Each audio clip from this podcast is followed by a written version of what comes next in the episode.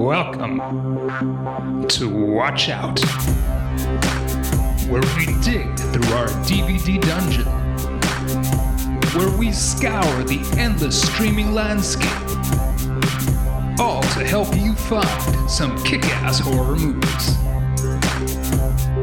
Hello, and welcome to Watch Out, the horror movie review podcast. We're glad to have you with us. Our goal is to provide you with spoiler free reviews and recommendations for both recent films and horror classics.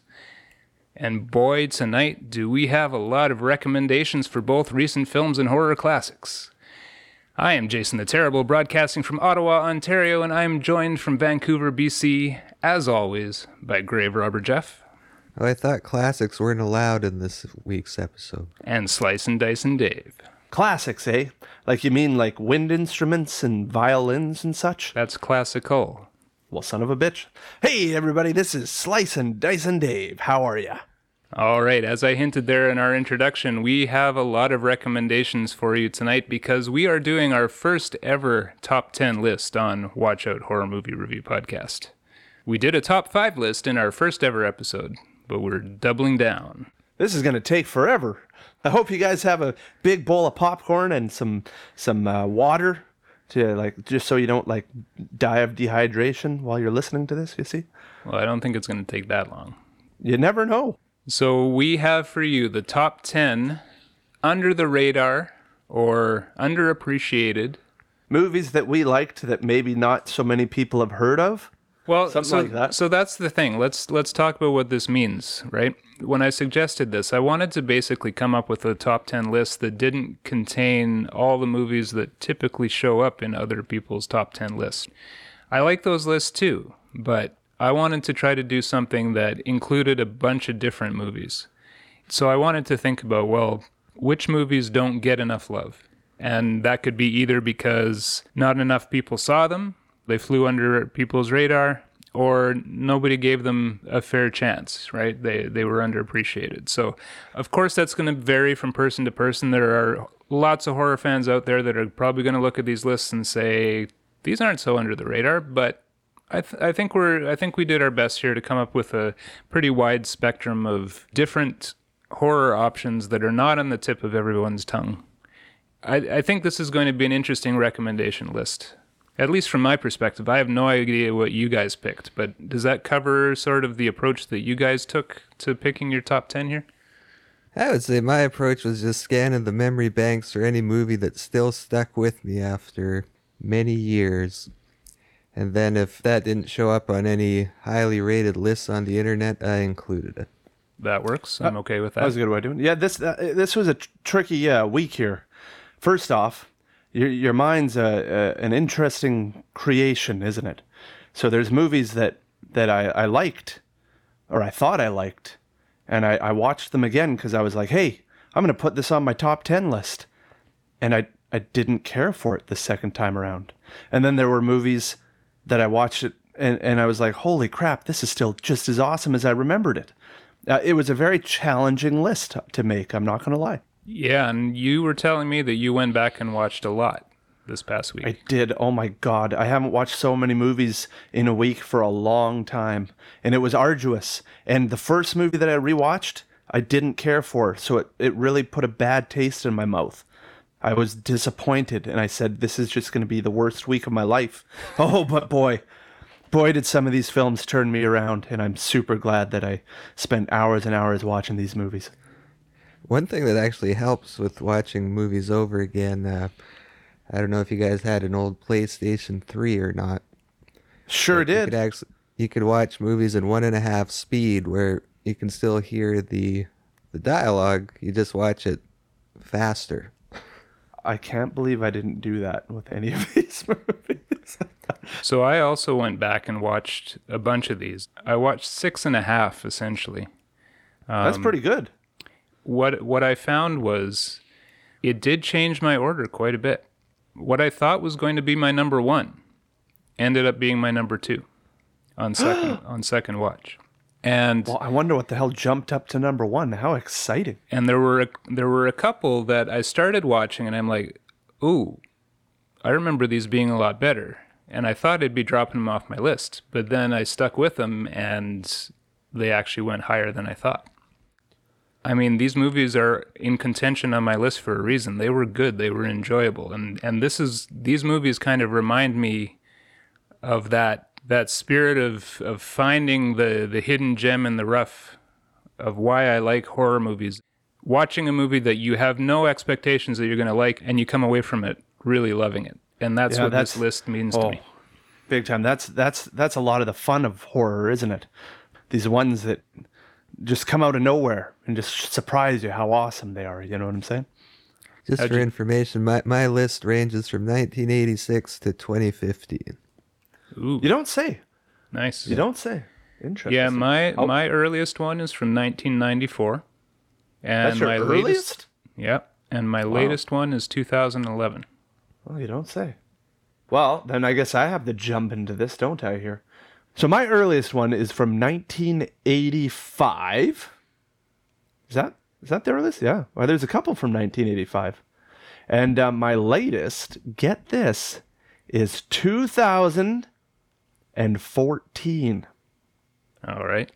Pretty good, eh? So that, Interesting, so that means n- no none of you have one of the ones that I've picked. You're good at math. Look at that! I figured that out myself. That means nobody's picked anything between 2016 and 2022. No, Yeah, and yeah. you know what? I think that's okay because it sort of goes towards the theme where you want you you don't want something that's completely in the the public zeitgeist right now, right? You know, Ah, yeah, that's a good point. you know, give it give it five, six, seven years, and it starts to become one of those under the radar movies. But we did agree to stay away from movies that we've featured on the podcast because the I would like this to also serve as as a great place for people to come for recommendations if they're looking for something a little different. We do that in general with a lot of our reviews and mini reviews, but I was hoping to use this to highlight 30 movies that you may not have heard of. Even if you've heard of them, you may not have seen them yet or given them a chance. So that's that's where we're coming from. So without further ado, should we get right into it, guys? Yes. Sure. Number 10. I'm going to lead off with a movie from 2009. All right, this one was directed by Robert Hall, who came up in conversation when we were talking about Fear Clinic that you reviewed a little while ago. Slice and dice. and Oh Dave. yeah, yeah, I remember that. Yeah, and Robert Hall unfortunately passed away this past year. I remember that because I really liked this movie. This movie is called Laid to Rest. The synopsis from Letterboxd a terrifying story of a young girl who wakes up with a traumatic head injury and no memory of her identity. She quickly realizes she was abducted by a deranged serial murderer, and in an isolated rural town, she must survive the night and outsmart the technologically inclined killer, who is hell bent on finishing what he started. Just really quickly, this is a brutal, brutal slasher movie. I mean, the gore is quite impressive. This guy uses really impressively dangerous looking knives, and they're obviously very sharp, let's put it that way. This is the one that I started watching half of it tonight just before the show because once I got through watching a bunch of the other ones, I realized I forgot a lot of the details of this one. I just remember it being very intense the first time, very enjoyable. Um, I will say that the first 15 minutes or so, it probably came across as the most independent movie of, of these 10 movies that I'm going to be talking about. But the characters start to grow on you. Kevin Gage, especially as Tucker, but the, the main girl is Bobbi Sue Luther. She's the one I had a bit of a problem with the acting, but she's the one with the head injury. So I think part of it is that the, the deal there is that she can't remember what things are called, so she's acting a little punch drunk. But it also stars Lena Headey from Game of Thrones and Sean Whalen from Tammy and the T Rex. So there's a little bit of star power in this independent feeling movie, and like I said, it's intense, lots of gore. You know, it's made by someone who likes those 80s slashers, and he's he's amping it up a bit. So that's my number 10 is Laid to Rest from 2009. Ah, laid to rest, eh? Interesting. Well, I mean, I liked. Uh, did I like that friggin' Fear Clinic? I don't think I did in the end. I wish, I wish I had seen it so I could compare, but I have a feeling they're quite different. Yeah, well, there you go. Thanks a lot, Jason. Number ten. I've not seen it. Maybe I'll have to take a look. A watch. All right, Slice and Dice and Dave. Hey, thanks, man. I guess I'll go with uh, my uh, my number ten here for under the radar kind of type list. uh, number ten, Tammy and the T Rex. No, I'm just kidding. Uh-huh. Come on, I thought that was hilarious because we always talk about Tammy. No, uh, from 1990. Get this, fellas, Nightbreed. You guys remember Nightbreed? I haven't actually seen Nightbreed yet. Yeah, exactly right. So directed by Clive Barker, who is you know it's funny because Clive Barker's only directed a handful of films, including Hellraiser and Lord of Illusions. Um, it was based on his 1988 novella Cabal, and uh, so this is a movie that I've I had always seen the cover of. And I've never seen it, and I was always like, "Oh, Nightbreed." Eh? So I, I watched it a few years back with Jeff, hilarious enough. So we'll see if it makes his list. Anywho, what's cool about this movie is it takes place in Calgary. Can you believe that? Calgary, Alberta. I Canadian. Yeah. Anyway, and a little town called Midian, which is maybe a fantasy type town. Yes, no, who knows? There's monsters. There's a slasher running around. There's fantasies of all sorts, and it's a cool story kind of thing. And it's and it stars David Cronenberg, the the director of Scanners, The Fly, and Videodrome, and a, a dude named Craig Sheffer uh, as Aaron Boone, who I thought was actually pretty awesome. And I, th- I said to myself, I hope this guy did a bunch of awesome like action movies because he seemed like an action hero. Uh, he didn't so much, but he did Hellraiser Inferno, uh, and River Runs Through It, and he was uh, regular on One Tree Hill. Um, and then a gal named Anne Bobby, who who was the voice of a character from Bioshock One and Two, and she was uh, on Born of the Fourth of Dra- July. Anyway, the thing about Nightbreed is I didn't really explain what it was about. I'll take it from uh, Letterboxd. A troubled young man is drawn to a mythical place called Midian, where a variety of monsters are hiding from humanity. Sounds pretty straightforward, doesn't it? Well, it's not. anyway, um, so this particular version I watched was not the director's cut. I was going to say that there is a director's cut out there, and it's I think it's on Shudder, right? the the particular uh, version I watched was not the director's cut. There is indeed a Clive Barker director's cut released in 2014 by Scream Factory, and you can watch it on Shudder as well. There's I don't know something like a good half an hour more or something, quite a bit more. So that'd be interesting because this one it does seem a little choppy at times. But I thought it was pretty cool. The monsters are awesome. Practical effects are awesome. Uh, filmed a little bit in Calgary, Alberta-ish area, and a bunch in uh, London, for that matter. Nightbreed, 1990. Cool. I didn't know that Cabal was the novel that was based on because I own that novel and I haven't read it yet. So that's interesting. So you haven't read the Cabal novel, and you haven't watched Nightbreed. Oh, do you know what's interesting about Nightbreed as well? I was looking at the IMDb quickly, and it says that there's a TV series announced called Nightbreed. So who knows if that's going to be regarding this, when when it's going to come out, what kind of show? Who knows? But that's a possibility. Keep your eyes open for that. Grave Robber, do you remember watching that one?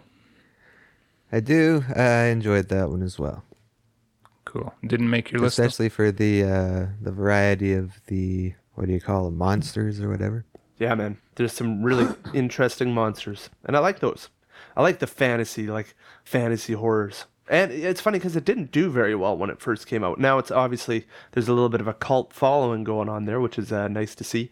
Yeah, but it's weird because I guess it was like promoted as kind of a slasher film, and it's not really a slasher film, but it kind of is at the same time because I mean there's a goddamn slasher running around slashing people, but then you got this whole thing about Midian and the weird freaky monsters and shite. So anywho, Nightbreed. All right. Thank you, Slice and Dice and Dave. Great pick. Grave Robber Jeff, you're number 10.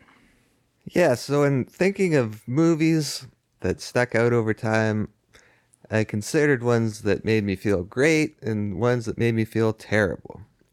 And and I know you guys have heard me talk about this one in the past. And anytime I can put it at the last position in the list, I'm gonna take it. I know what you're going to So- pick. so, so so number 10 is 2007 Funny Games. Nice.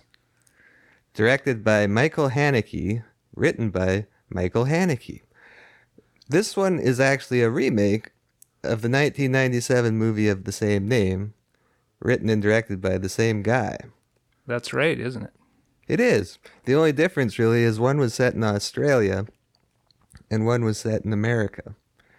I guess for some reason he wanted to redo it for, for the American audience. Anyways, it stars Naomi Watts, who we all know from various movies, and Tim Roth is. Oh, I guess I should say what it's about first. So, a quick synopsis here. Two psychopathic young men take a family hostage in their cabin.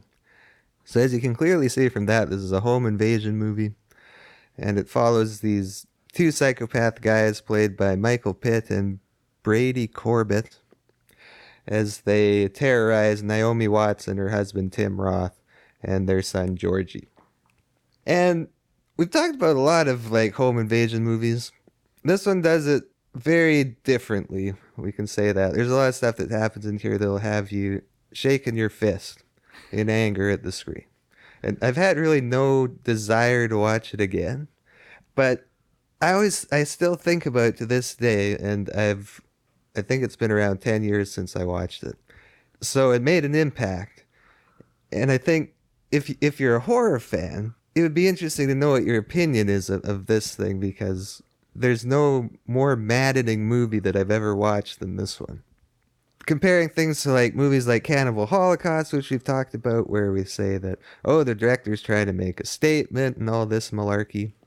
And that may very well be the case, but it's still not an enjoyable movie to watch. Funny Games comes up again. I can't believe it. I, I still have not seen Funny Games, Jeff and Jay.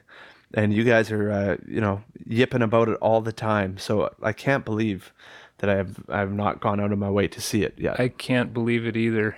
You got to watch it. This is a. I, I like your justification there, Grave Robber. Any chance you get to put it on the end of the list, that's gold. So there you go. Yeah, so I think what makes it so maddening is that the acting in it is really good. So it's like it really it really puts the screws to you. I'll put it that way. Gross. Well, thank you very much, uh, Grave Robin Jeff. Number uh, 10 for Grave Robber Jeff. Funny games. All right, that brings us to number nine. All right, my number nine pick is another 2009 movie. This movie is called Pandorum.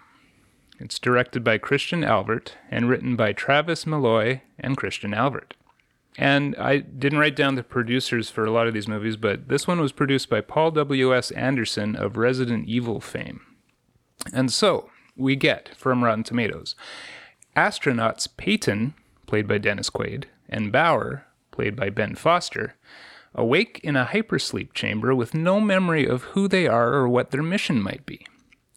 While Peyton stays behind to monitor the radio transmitter, Bauer ventures out into the chamber, out of the chamber, into the seemingly abandoned spaceship. The men quickly realize that they are not alone and that the fate of mankind hinges on what they do next. So, yeah, as I said, Ben Foster and Dennis Quaid. Ben Foster, I couldn't remember where I saw him before, but then, of course, he played Angel in X Men The Last Stand. Dennis Quaid was in lots of stuff. Also starring Antje Traue. I don't know how to pronounce that. It's German, but she was one of the bad guys in Man of Steel. And funny enough, an appearance by Norman Reedus, who plays Daryl in Walking Dead. So this was this predates Walking Dead by quite a bit. This one I've I've seen get a lot of hate, but I really like the concept, and there's a big mystery that's going on throughout this movie. It, I think it was a stroke of genius that these guys wake up and they, and part of the hypersleep consequence is that they have some short-term or long-term memory loss that eventually will come back. And we're finding out about their mission as they're remembering their mission, and I've, I really found that effective. It's it's a big budget movie. There's a lot of uh, special effects in this. It's it's it's kind of like an action horror movie. There's some creepy looking creatures, and I I really found the ending to be satisfying. I think that was the best part that stuck with me about this one. This is one that I rewatched this past week, and it held up. I felt the same way after seeing it the second time, even though I knew it was coming. I think it was more impactful the first time, but it was still very well done. I'm I'm a big fan of this one. So that is my number nine, Pandorum from 2009. Fantastic. I enjoyed that movie, if I remember correctly. Oh, good. You've seen it then. I love science fiction horror films, to be fair with you, and that's a that's a good one. Yeah, I thought so. Thank you, Jason the Terrible, for your number nine pick. Slice and Dice and Dave, what's your number nine? Well, thanks, guys. I hope I'm not stealing this one away from Grave Robber Jeff. I'll feel terrible if uh, if I am. from 2005, Feast, directed by John Gulager, who also directed Piranha 3DD, which I thought was a hilarious romp in uh, three-dimension horror movies. anyway, I bet so, you did. there you go. They're hungry. Your dinner. Trapped in a remote tavern, a group of strangers must band together for survival.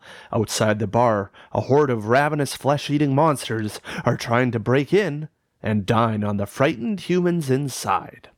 Thank you, Letterboxd, for your synopsis.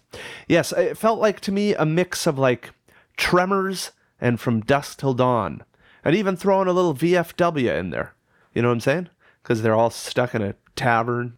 And it's just like, you know, a gory monster movie, but they, they did it in a very clever way. They kind of introduce you to all the characters. So if, if you watch the first like five minutes of the movie and and you go, This is terrible, well then you're not gonna like the movie. but if you watch the first five minutes and go, Ooh, I kinda like how they're introducing everybody and stuff.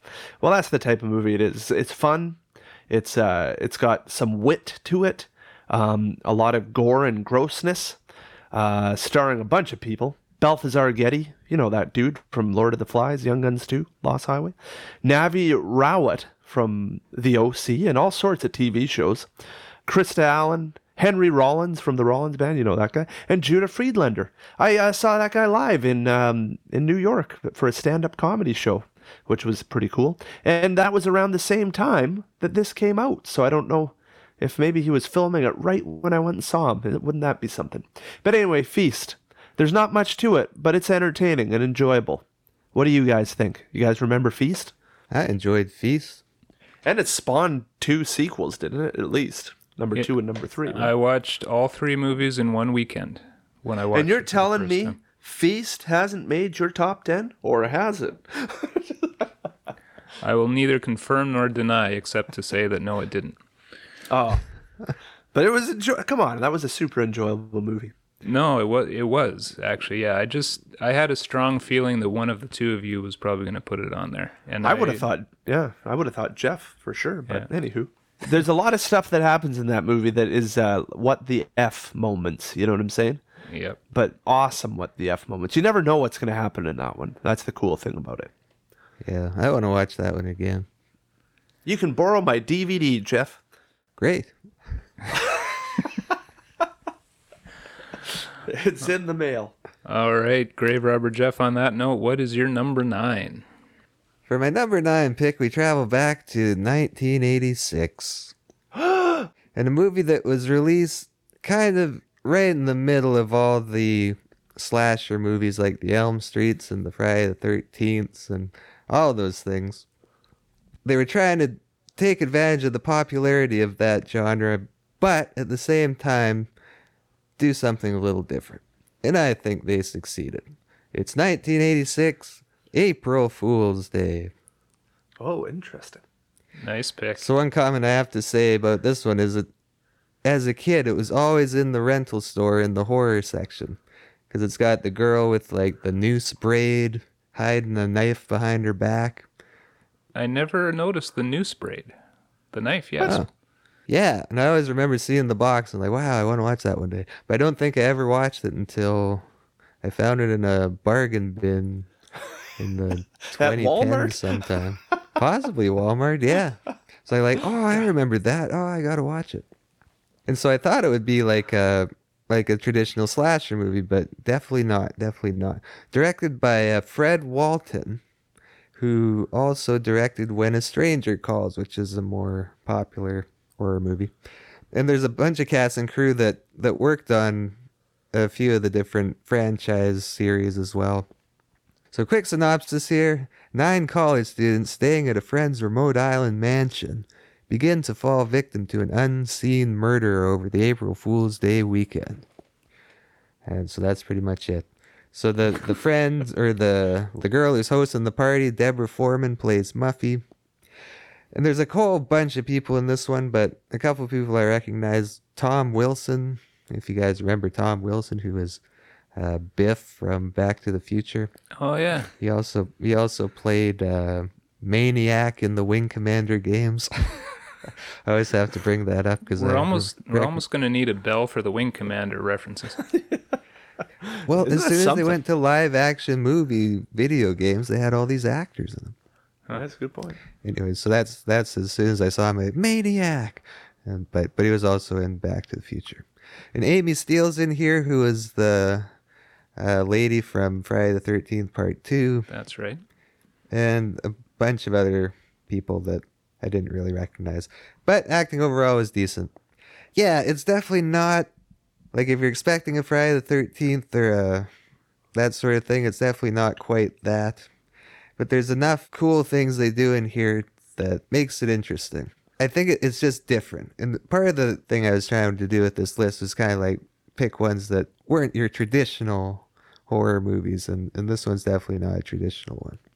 I've heard a lot of people, you know, your reaction to funny games. I think they might have the same reaction to this one.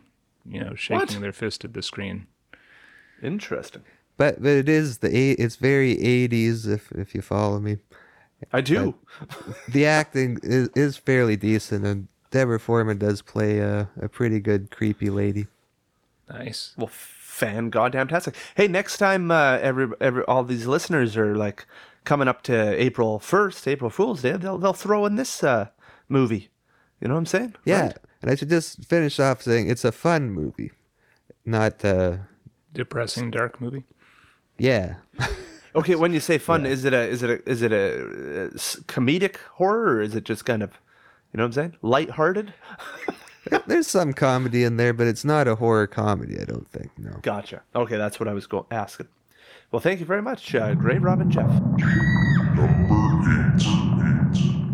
All right, so for my number eight pick, this is my most recent pick from 2011. It's also the lowest rated from the users on Rotten Tomatoes with a 32%, um, based on only 5,000 user reviews. So, yeah, I think this That's one pr- is. that's pretty under the radar there, Jay. I think it's under the radar and underappreciated, but I really like this movie. This movie is Lovely Molly. Never even heard of it. All right, so this was written and directed by Eduardo Sanchez, who was actually one of the writer directors of the Blair Witch Project. You're probably asking yourself, oh man, is this a found footage movie? And if you pop it in and you start watching it and you see all the video camera introduction and stuff, you're going to be thinking, oh crap, it's a found footage movie. But it's not. It's actually a hybrid between the two. I think that still counts. I mean, it's done in such a way that's actually realistic, right? Like you, when someone videotapes something, they're always starting and stopping, and it's never one long thing where you're wondering why they're not putting the camera down. So mm-hmm. the video clips are interwoven with the actual movie. Some of the scariest parts of this movie were how they integrated the the handheld shots. Quick synopsis Newlywed Molly and her husband Tim move into her deceased father's house in the countryside, where painful memories soon begin to haunt her. This is not a feel good movie. This is a dark movie. It starts off with with a home alarm going off. I don't know if you guys have ever had that happen. Home invasion movies, say it again and again, are on the top of my list of movies that freak me out. The Molly character is home alone a lot in this movie, and things start happening that are just freaky. And so it's part ghost story, it's part possession movie, um, but you're never really sure what's going on. What I've heard, the criticism here is that there's a lot of loose ends that are left at the end. I don't consider that a bad thing because the whole thing just has you on edge throughout from the beginning of the movie to the end. Gretchen Lodge stars as Molly. It's quite a courageous performance. The the movie has its dark humor and kind of there's some there's some kinky aspects to it too and and this was her first movie very courageous performance i don't think she's done a lot since That's unfortunate. playing her husband is johnny lewis He was in One Missed Call. Actually, you mentioned One Missed Call there, Grave Robber Jeff. He was also in Alien vs. Predator Requiem. and- Requiem. Requiem. And Alexandra Holden plays Hannah. She was in The Hot Chick, and I think I've seen her in a few other places too. This one had a lot of things going for it in terms of being creepy and just unnerving, but I think the main thing for me was was Gretchen Lodge's performance was I got to say spectacular in this one. So 2011 Lovely Molly. Well, interesting. That's a movie I hadn't heard of, Jason. So thank you very much for uh, enlightening us. Yeah, this is what I'm trying to do.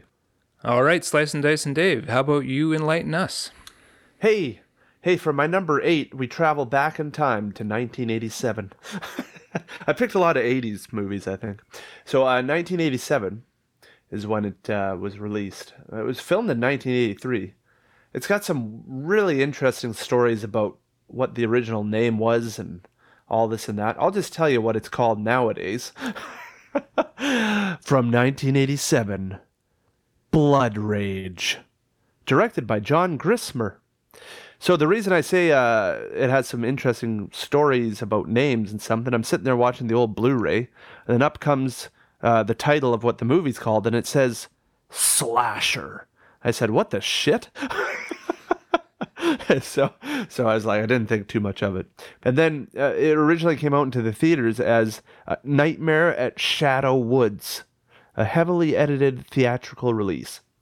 Let me get to the old uh, synopsis, please, everybody. Uh, the tagline goes something like this Not all the evil is on Elm Street. In 1974, Terry commits a murder and pins it on his twin brother Todd. Ten years later, Todd escapes from a mental institution on the same day as Terry's murderous instincts resurface. Oh, oh, and then so so you know obviously what happens there, eh? This is a Thanksgiving movie, everybody. Anyway, it takes place in Jacksonville, Florida, filmed uh, primarily around Jacksonville, Florida, Florida, Florida. Um, I found the acting pretty subpar most of the times, but I still loved the actors, and I wouldn't have recast any of them. uh, there's very good kills, very good deaths. I thought the idea was great, like having twins, and one was a murderous killer and the other one wasn't, and then obviously the other one was pinned with the the murder, like I said in the synopsis. So then, then obviously he comes back. So what do they think? They they think this guy's probably going to be going around doing a bunch of murders. Unbelievable. Starring Mark Soper as Todd and Terry. He did a very good job of acting, uh, doing both of the twins there, and he hasn't really done too much else. That guy, I was kind of sad because he was pretty good. And then Louise Lasser is his mother. Um, funnily enough, uh, if you've seen a movie called Frankenhooker, she uh, she's Jeffrey's mother in Frankenhooker. Poor gal drank a lot of wine in this movie. You know, having sons the way that she's had, she just drank so much wine. Great movie, great 80s horror movie. Quite a surprise, actually. It's another one that I always saw the box, and I was like, oh god, I gotta watch that. And then I, I ended up buying the uh, Arrow video out in England because it was a region free one. I was definitely surprised and happy. So it comes in at number eight Blood Rage. Nice. Thank you, Slice and Dice and Dave. I haven't heard of that one. What? Grave Robber Jeff, have you heard of Blood Rage? I don't believe I have. What? Blood Well, Rage. This, this is good. It's flown under our radar. There you go. It's All pretty right. good, guys. Grave Robber Jeff, how about your number eight? For the number eight, we go back to 2005. I was hoping I could come up with like more like description of what was going on during these certain years, but 2005's Dark Water. Oh, get out of town. So this is a movie that actually had some some Hollywood power in there with Jennifer Connelly and John C. Reilly. Oh, and Tim Roth was in there. He was in Funny Games as well. And uh, it's written by the same crazy person who wrote The Ring. If you guys remember The Ring, I remember the ring. Terrifying. yeah. Wrote the remake or wrote the original? Well, it was a book, so it's- it's the same the same author that wrote The Ring wrote the story for Dark Water. Okay, interesting. Gotcha. So it's definitely a horror mystery. If you like The Ring, uh, there's a good chance you'll like this one. The story revolves around Jennifer Connelly and her daughter Ariel Gade, who plays Cece, who are just in the midst of a bitter custody battle with the dad, and they've got to move and find a place where they can live in, in downtown Manhattan or somewhere close to New York. They're looking all over New York for somewhere to live. And they settle in on this very rundown apartment building. It's not very pleasant, but they don't have a lot of money. And as they're getting shown the apartment by John C. Reilly there, who plays Mr. Murray, some creepy stuff goes down, and all of a sudden the daughter really wants to live there. And uh, Jennifer Connelly doesn't know why, but she's at her wits' end and she just takes the apartment. Yeah, a lot of weird stuff happens. I do have to say that uh, the acting's pretty good, and the child actor Ariel there was, was really good in this one. I thought, and it's definitely more of a horror mystery than a horror slash fest. It's very tense, very creepy. Uh, the ending's pretty cool, in my opinion. I think it's worth a watch if, if you like the horror mysteries and if you like The Ring. Cool. I think I have seen Dark Water way back once upon a time, Yeah, so did I. and always like Jennifer Connelly. So Yeah, so so do I. Great, Grave Robber Jeff. Thanks for uh, your number eight pick, Dark Water from 2005. Number seven. All right, so here is my number seven pick. Actually, a movie from the UK. I think this is I think this is the only one that's that's not a North American movie, but it's a it's a horror comedy actually that I happened to stumble across. It's directed by Christopher Smith, written by Christopher Smith and James Moran, and it's called Severance. So, during a team building retreat in the mountains, a group of sales representatives for a weapons manufacturing company are hunted down one by one.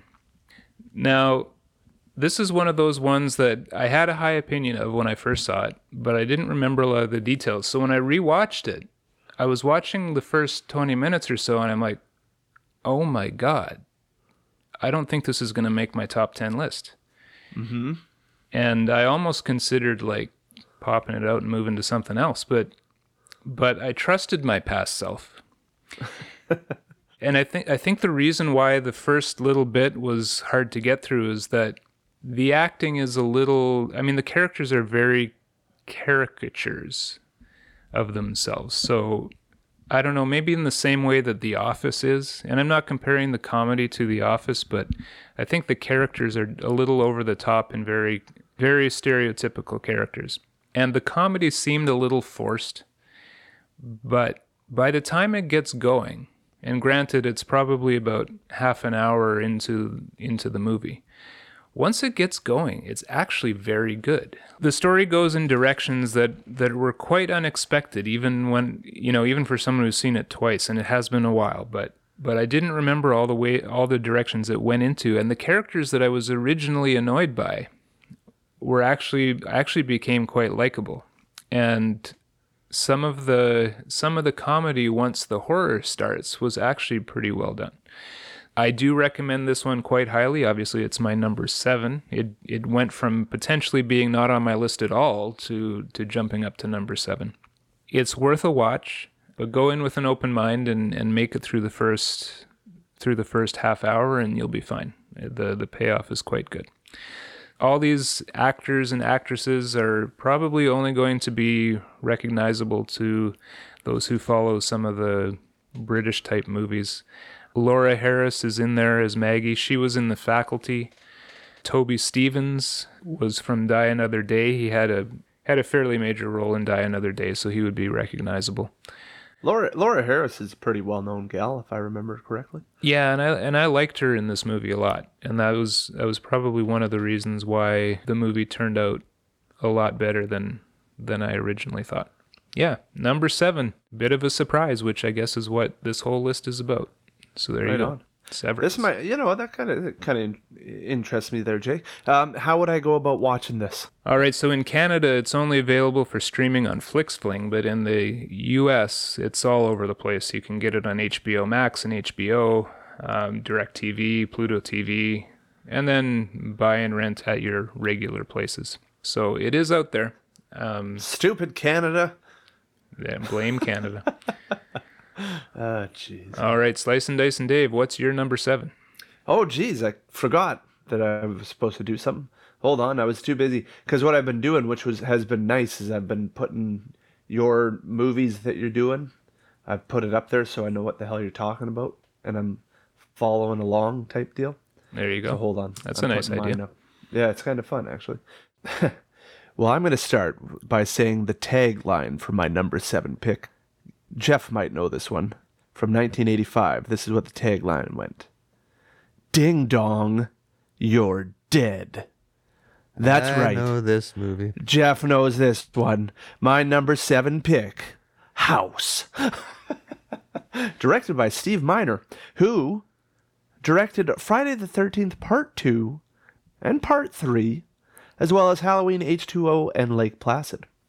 So there you go. I, I, you figure Friday the 13th Part 2 and 3 are the more popular ones. Uh, He also did House. So there you go. Let me just do a slight little uh, synopsis here. Roger Cobb is an author who has just separated from his wife. He moves into a new house and tries to work on a novel based on his experiences in the Vietnam War. Strange things start happening around him. Little things at first, but as they become more frequent, Cobb becomes aware that the house resents his presence. Thank you, Letterboxd, for your uh, synopsis. There's lots going on in this one here, hey? It's kind of poltergeisty and throwing some Evil Dead and throwing some war film business. You got uh, William Katt, which is hilarious because it turns out I worked with him and I didn't know. God, I got to pay more attention to people that I'm working with.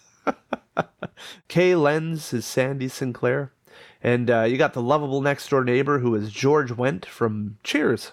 You guys remember Cheers, right? Yeah, And, George uh, Wendt from VFW as well. Yeah, yeah, there you go. And then you got uh, the guy from Night Court, Richard Moll. So not only do you get a dude from Cheers, you get a dude from Night Court. So there you go. And then uh, so yeah, there's some cool monsters. There's a there's quite a lot of funny parts. I wouldn't say like it's a horror comedy per se, but there are some. Uh, at times it's kind of light, but it's kind of there's a lot to it.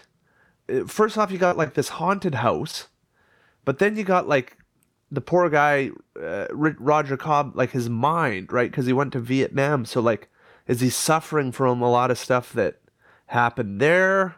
Plus, he's got his wife separation. He's got a missing son. He's got a dead aunt. That's why he's got the house. Uh, lots going on. Then you throw in monsters and stuff, and a pretty goddamn good movie from 1985 House. There are some quite funny lines from that movie that I still remember. Like what? Great it- Rubber it- Jeff. Yeah, is Well, I one can't give is- away all the funny lines. Is there is one of the funny lines when the guy's in the back uh backyard digging Yeah, yeah. and and and she goes, "Hey. Hey, what you digging?" And he goes, "A hole." Oh god, that was funny. Doesn't take But much, anyway. does it? Oh God! But hey, do you know what's funny about this particular movie? Uh, obviously, I was looking around at House. There's another movie from Japan from 1977 as well called House. Now, it's got nothing to do with this particular house, as far as I can tell. But just for a larf, I watched the preview, and holy shit, does that look like an interesting movie? Complete side note. But uh, if anybody's seen 1977's House, let us know how it is, because that looks insane. But anyway, my pick is 1985's House, directed by Steve Miner. All right. Thank you, Slice and Dice and Dave. Grave Robber Jeff, how about your number seven pick? All right, so this selection for number seven is is by a well-known director that's done many movies. Some I've liked, some I didn't like. Uh, but there's quite a gap between this one and his previous movies. So it's M. Night Shyamalama Ding Dong's 2015 movie, The Visit. Oh, get out of I town. probably I probably shouldn't say Shamalama Ding Dong, right? I just it just seems like you should say Shamalama Ding Dong. I I, don't think, think everybody knows what you mean, but maybe you could you could give his actual name just in case. So M Night Shyamalan's 2015 movie The Visit. I'm totally keeping all that in there. Don't don't worry. Oh, whatever. I don't care. Let the hate mail flow. So like I really like Sixth Sense. I wasn't the biggest fan of The Village and the Signs. You didn't like But Signs? then oh, it was okay. It just wasn't great in, in my right. opinion. So when we had one of our horror nights, because uh, we have those every Halloween. I can't remember how many years ago we watched this one, but and I didn't even realize it existed and that that he had put out another movie. And so I was very interested to see how this one would go across my brain. So it's about two kids played by Olivia DeJonge and Ed Oxenbould, who actually both starred in Better Watch Out from our Christmas episode. If you guys, That's right. oh yeah, that. you don't say. Yeah, yeah. Yeah, they're both from that movie. And anyways, so their mom hasn't seen the grandparents in many, many years. And so she figures that, uh, oh, I'm going on a cruise with my new boyfriend. I'm going to get the kids to go visit the grandparents while I'm on vacation and they can take care of them and blah, blah, blah, blah, blah. What a great And so they get to the. Gra- yeah, seems to make sense. And so they arrive at the house. They meet the grandparents. Everything's all hunky dory. Uh, the daughter Olivia, who plays, or the daughter Becca, who is played by Olivia DeJonge, uh, decides to do a kind of like a document, a documentary about the whole meetup and all that's going on, which gives it kind of a up to date feeling.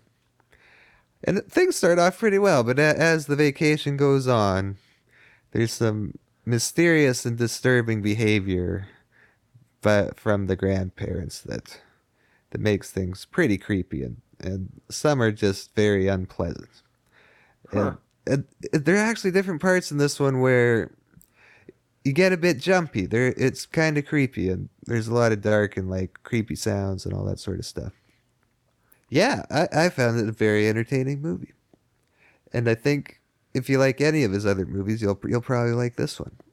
Yeah, I guess that's it. 2015's The Visit by M. Night Shyamalama Ding Dong. Nice pick. One that I have to definitely check out. All right. Hey, what you- have you guys seen? Have you guys seen Devil from Shyamalan Mamadang? He just produced that one. He didn't direct it. But yes, I've seen it. Oh, oh, okay. That's a good Okay, well that makes actually. sense because I'm sitting there going, because I'm hearing a lot of hate about the movies he directs, and I'm sitting there going, well, no one's, uh, because they're all like, oh yeah, well I like this one and this one, but no one ever says anything about Devil, so I guess it's because he didn't direct it. Way to pay attention, Dave. Way to pay attention. Because I like that one. Yeah, Right. no, that's a great one. Okay, good, good, good. All right, we're almost finished our first half, everybody. Let's move into our number six pick. Number six. Jason, Thank God, I'm give us for that intermission. Yeah, we do get an intermission, right? Jason, what's your number six pick for movies you think are under the radar for horror fans? Or underappreciated. And I would say Or this one's underappreciated. I would say this one might be one of those underappreciated ones.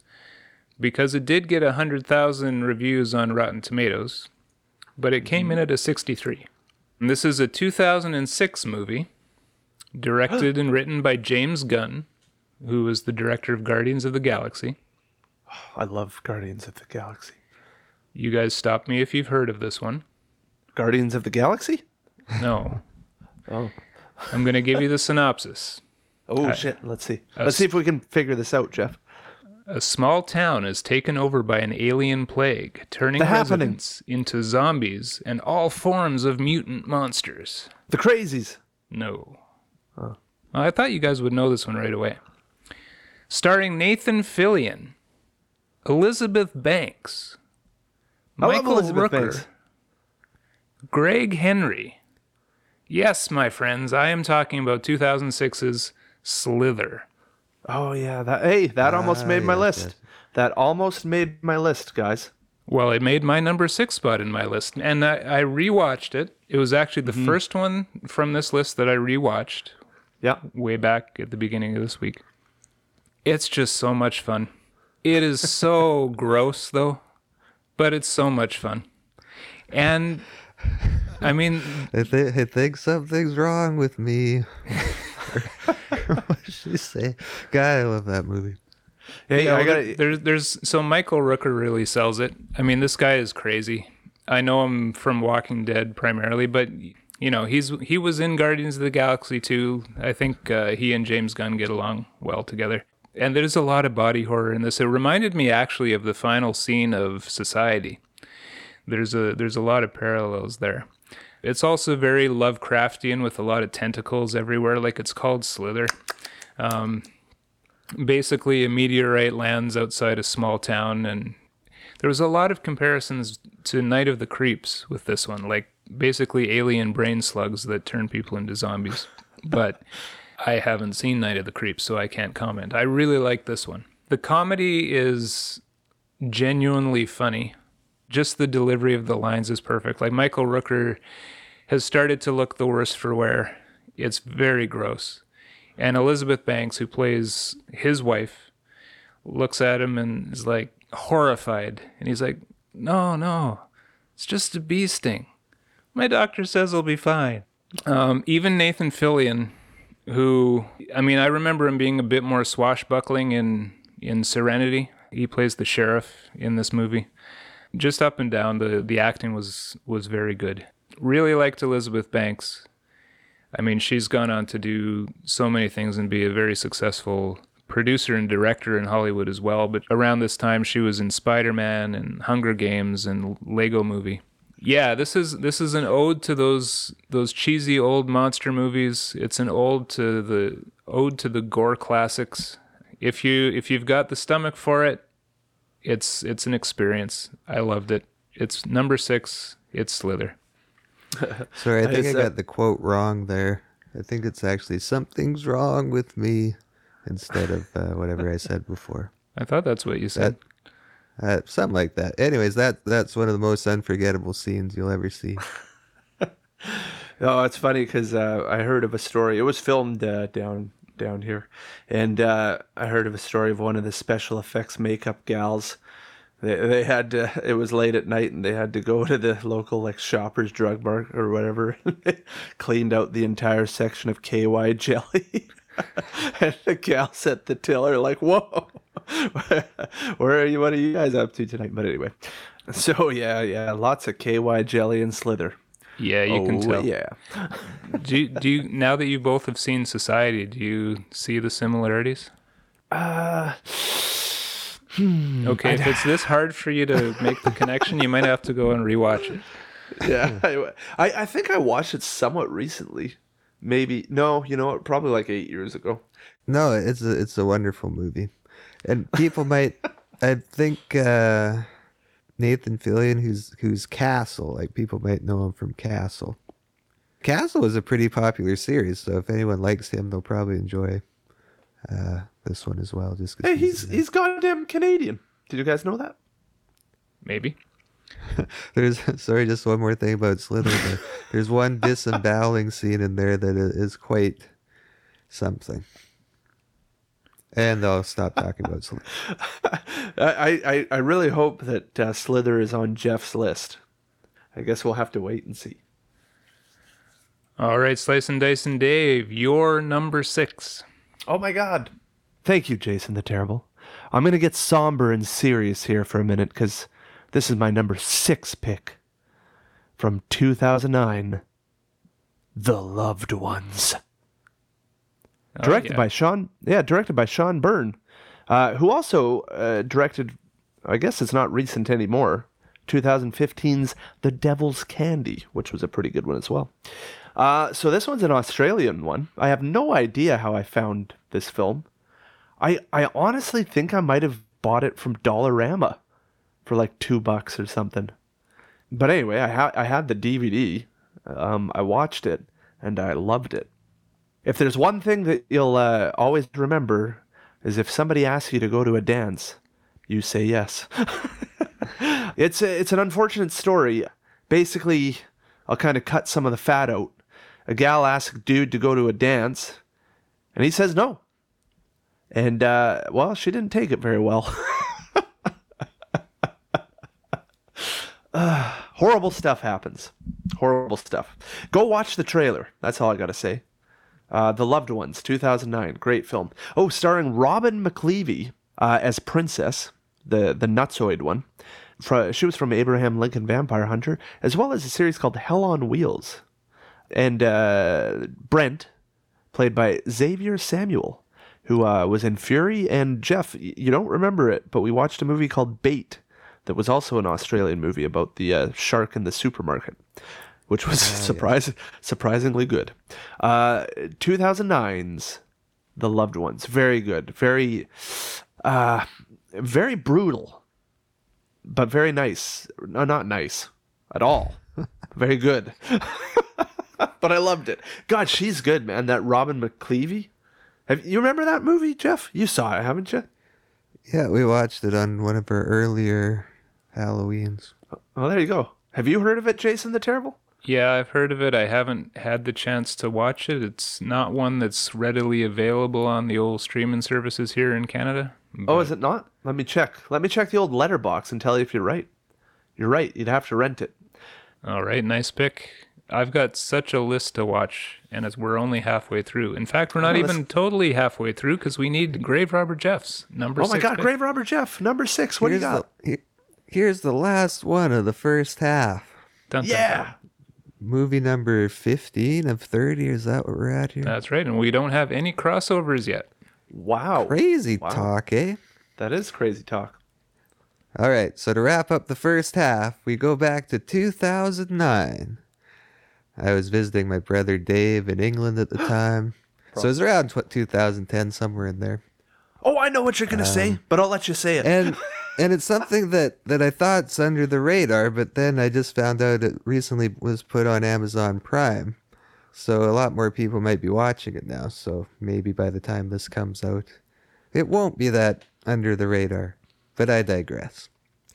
It's 2009's Triangle. Yeah, I remember you loving that one. I remember you loving that. Uh, starring Melissa George and for the other people you might know, Liam Hemsworth. Do you remember Liam Hemsworth? Yeah, he's a pretty popular guy these days, isn't he? Yeah. And so I think those Wasn't he, are wasn't he kinda Thor? I think his brother was Thor. Chris wasn't Hemsworth. What? There's two of them? But that's what I was thinking when he when I heard Hemsworth, and then I realized it wasn't the same one. So Oh, there you he? go. Yeah, he kind of looks like him though. I don't know if they're twins or not. Anyways, the story revolves around Melissa George's character Jess, who who's caring for her special needs son, super stressed out, and uh, one of her friends, Greg, played by Michael Dorman, suggests, uh, "Oh, let's go on a sailing trip. It'll be super relaxing. We'll bring the friends. We'll go out and have a, a good old time." So, unfortunately, during the the sailing trip, they run into a storm, and uh, the boat. Uh, well, if you've ever seen those like big wave movies, Like The Perfect really Storm? yeah, they really do a number on the boat. But luckily, a lot of people survived the wave, and uh, they're just sitting on the boat waiting to be rescued. And then they see this massive, like, cruise ship, like Titanic looking thing floating towards them, and they're like, "Oh, yeah, we're gonna be rescued." That's convenient. And so they manage to uh, to get on the big ship and uh, start to look around there. But for some reason, no one's on the ship, and they get scared, and they should be scared because some crazy, crazy crap happens on the ship. It, and it's not once again, it's not your traditional movie. Uh, and by the end, you'll be like, "Wow, that was kind of cool." Well, at least that's what I thought. Yeah, they do a few techniques that at the time I don't think a lot of movies were doing, but nowadays I think a few more have done a similar thing. I don't really, I don't know if I should say the the technique or whatever because it might give too much away, but the uh yeah, so it's it's definitely kind of like another horror mystery. You're trying to figure out what the hell's going on. Characters are pretty likable. And by the end it'll it's pretty cool. And and it's kind of scary. There's definitely scary parts in there. But yeah, you've got to solve the mystery. Some people might say it's you can sort of tell what's going on, but when I first saw it, uh, everything was kind of fresh, and I really liked it. So it's on it's on Amazon Prime now, so you can probably watch it if you have Prime. I'm gonna go watch it right now. We're we're doing a thing, Jay. Now, is it on Amazon Prime in the United States of America? Let's just make sure. In, in America, you'd have to look at Vudu or Tubi. God, American, you can find everything online. God bless America. All right, guys, that that brings us through our first half of our top 10 list. I, I think uh, just for a gag, you should say like, okay, now time for the intermission, and then do Spanish Flea, where we do. And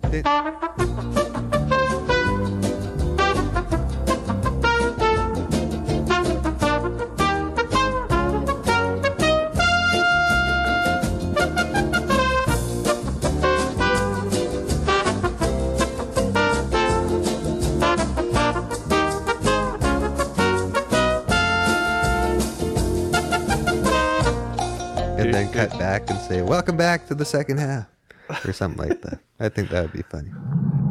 Number five. five. All right, so my number five is a Canadian movie. What?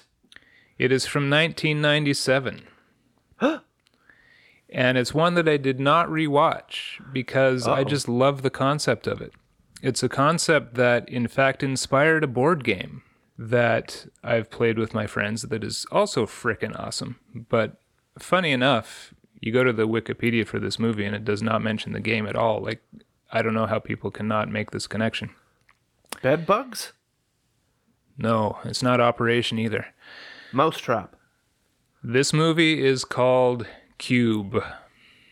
Ah, yeah, I remember that one. Yeah, yeah. The synopsis here without remembering how they got there, a group of strangers awaken in a prison of cubic cells, some of them booby trapped. It soon becomes clear that each of them possesses the peculiar skills necessary to escape, but time is running out. So, from what I understand about this movie, this was a micro budget movie.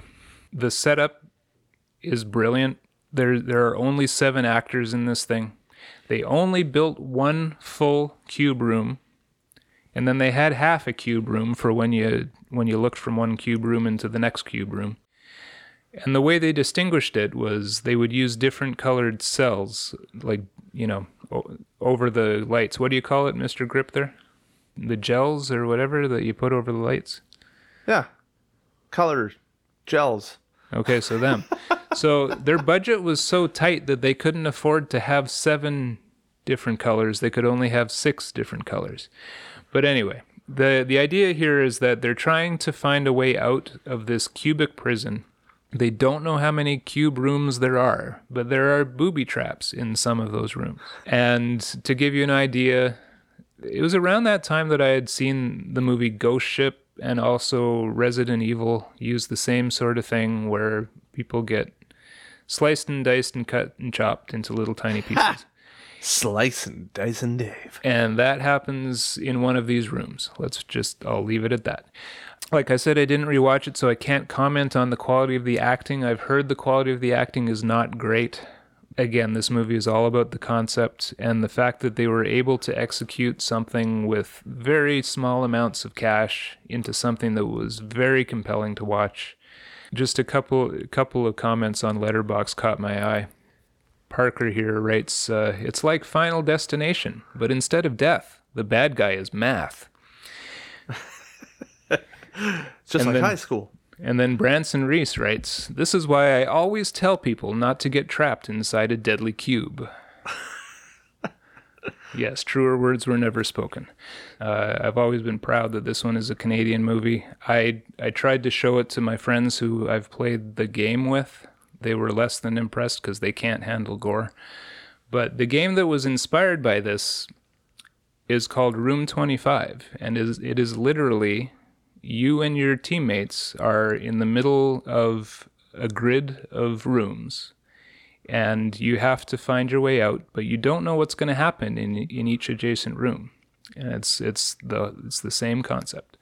So yeah for that special place in my heart definitely worth a watch. 1997 cube my number 5 Great film. And you know what's pretty cool about this particular one? Was I was uh, I was working on a, a TV series called The Returned. You see, back in 2015. I'll be damned if it wasn't being directed by Vincenzo Natali, who was the director of Cube, as you were saying. So I went and sat down. I said, "Hey, man, I really got to say, I love Cube." and, uh, ah, he was a very, very friendly guy, man, and he appreciated me coming up and well, He didn't. Tell I you guess to he F didn't say I, he appreciated me, but it seemed like he appreciated the fact that I liked to cube. So uh, that's pretty cool. He also just- did Splice. Did you ever see Splice? Well, I wanted to call back as well to one of our practice episodes because he also did In the Tall Grass. Oh, get out of town. There you go. There you go. No, he was uh, a very, very cool dude. So I'm glad I got to, glad I said something to him. Grave Robber Jeff, did you see Cube? I did. I thought it was pretty gross and quite a fun movie. Exactly. Hey, has anybody seen Cube 2? No. Oh, it's called Cube 2 Hypercube. oh, I got to watch that now. That's a brilliant title. All right, Slice and Dice and Dave, how about your number five? Uh, Hypercube. Awesome. Um, my number five is from 2002 Cube 2 Hypercube. I'm just kidding. Come on now. Uh, thanks, Jason the Terrible. My pick for number five is a uh, kind of a horror comedy. I haven't had much horror comedy on here. I guess Feast was kind of funny, but it wasn't really a horror comedy. Anywho, from 1986, I talk about the lighting and color a lot about this movie. Now I'm going to talk about the rest of it. Vamp. Directed by Richard Wenk. He was the co producer of The Girl Next Door and writer of Lethal Weapon 5 that's coming out soon. Uh, it's a comedy vampire movie. Basically, a couple dudes want to be in a fraternity. They figure that if they hire a stripper for said fraternity, they'll uh, let them right in. So they uh, rip out to some the strip club with another one of their buddies because they had to borrow his car. And uh, unfortunately, the strip club that they chose, uh, basically all the strippers are vampires. and the hilarity and horror ensue. So obviously, uh, one of them, uh, well, I don't want to really get into it, but I, a very great movie. Chris Makepeace as Keith from a movie called My Bodyguard and Meatballs. Uh, Sandy Baron as Vic from Leprechaun 2. Robert Rusler as AJ. You, you might find him in uh, Weird Science and A Nightmare on Elm Street 2, Freddy's Revenge. And uh, the main gal, Katrina, was played by Grace Jones, who's a very popular model, a singer, and songwriter. She was in lovely a Grace James Jones. Bond movie, wasn't she? She sure was. She sure was. So she's the uh, vampire gal. Very good movie. Very funny. Very 80s. Very my cup of tea. Jeff, have you seen it? I figure that would be your cup of tea. Yeah, I own it on your recommendation. Oh, did you, did I tell you to buy it? Yeah, and I watched it and it was good. Oh, there. Hey, there you go, guys. See, listen. My recommendation worked. And, and that Right. theme will lead right into my number five when we get there. Well, guess where we are, Jeff? We're there. We're on to your. We're on to number five. oh, are you done with Vamp? Pretty much, it was awesome. and, and and I'll bring it up for like the 18th million time in this podcast. I absolutely loved the color of the like chasing scenes and stuff near the end. Um, if you watch the preview, you'll see what I'm talking about with all the hot pinks and greens projected onto the buildings. I loved it. Cool. All right. All right, top five. This is pretty serious. Sure is. But but as I mentioned before, this came right from a suggestion from Slice and Dice and Dave. Uh, Is it he Vamp? His his DVD. No, Oh, but it's also in the horror comedy genre. It's probably should be in its own category because it's like the like the over the top comedy horror genre, if that makes any sense. It's from 1990. I don't know if you guys respect Bill Murray's opinion. I, love, Bill, Murray. And I, I respect his opinion for the most part. So, so so on the poster it says, if you only see one movie this year, it should be Frankenhooker. And that was a quote from Bill Murray. Is that what you're saying? That's what it says on the movie poster. Wow. He he was talking. Oh shit! I was gonna say he was talking about a different movie, but he specifically says Frankenhooker. Unbelievable. Anyways, as the name suggests, this is one of those uh, movies that you can't take seriously and you just got to have have fun with it. and I guess maybe I'm partial to it because the name main character's name is Jeffrey, paid, played by James Lorinz, and he has a fian- a very nice looking fiance, fiance, Fiance. A fiance. uh, Elizabeth, played by Patty Mullen, and they decide to have a birthday party for for her dad one day, and good old Jeffrey here is quite the amateur inventor, and he's inventing stuff, and and he has this lawnmower that that he invented that. I guess is like an automatic lawnmower, like a, a Roomba for grass. I- Do they have those nowadays? they do. Like- they sure do. I don't know what they're called, but yeah, they got them. Automatic lawnmowers. Oh, interesting, interesting. So that back in 1990, they did not have that sort of technology. So Jeffrey decided to make one. Little did he know that his poor fiance. I'm gonna be saying it like that forever now. Uh, Elizabeth unfortunately got caught in the path of the lawnmower and just got ripped to shreds. Unfortunately. Now Jeffrey's a smart guy, and and he quickly decides to save uh, Elizabeth's head because he figures, well, if I can keep her head alive, then then maybe I can figure out how to bring her back. And he comes up with a very elaborate plan to rebuild Elizabeth, and like the name suggests, he he goes down the streets of New York trying to find hookers to find body parts so he can rebuild Elizabeth. It's hard to talk about. It, it sounds pretty terrible, but this is one of the most fun movies I think I've ever seen. It just got I was laughing my ass off the whole time. Like it, it's very similar. It kind of gives me a uh, Re-Animator vibe a, a bit, but just it's all it's full blown comedy. Like there's no there's nothing that's not fun. that's not funny. Anyways, uh, the tagline, Jeff. You got to say the tagline. If not, I'm going to say it right now. A terrifying tale of sluts and bolts. yeah, I didn't want to say that because like maybe this film's getting way too uh, uh, offensive, Cancelled. but but yes, it's you gotta keep it keep it in mind it's from from the nineties. I guess yeah, maybe if it came out nowadays, I don't know what people. Would Oh, this think. is not coming out any nowadays. Uh, but anyways, I- I gotta give a special shout out to Patty Mullen who plays the Frankenhooker, because she was goddamn hilarious. oh yeah, she, she is. She's good, man. Oh and like god. facial expressions and stuff. It's just it's a it's a screwball comedy from the director of Basket Case, which was a fairly popular horror movie. And the director's name is Frank Henenlotter. I thought you were going to say. So there you go. Frankenhooker. That's enough about Frankenhooker. If if you want like a just a a laugh and a half for an hour and a half, give it a give it a shot. But but beware, there's a lot of nudity, and it's called Frankenhooker. Oh god, sometimes you just luck out. This particular movie, I was um I was perusing the aisles of Arrow releases out in England. So this is one that was region free. And I said, "Well, I I mean, how can you go wrong?" I, I've never I never saw it. I never heard of it even. And boy was I glad I picked that one up for 6 pounds. So roughly 10 Canadian dollars I bought it for.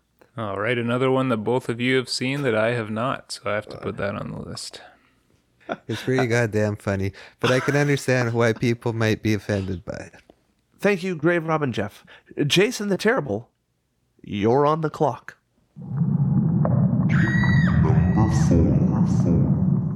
All right. My number four pick. This is so exciting.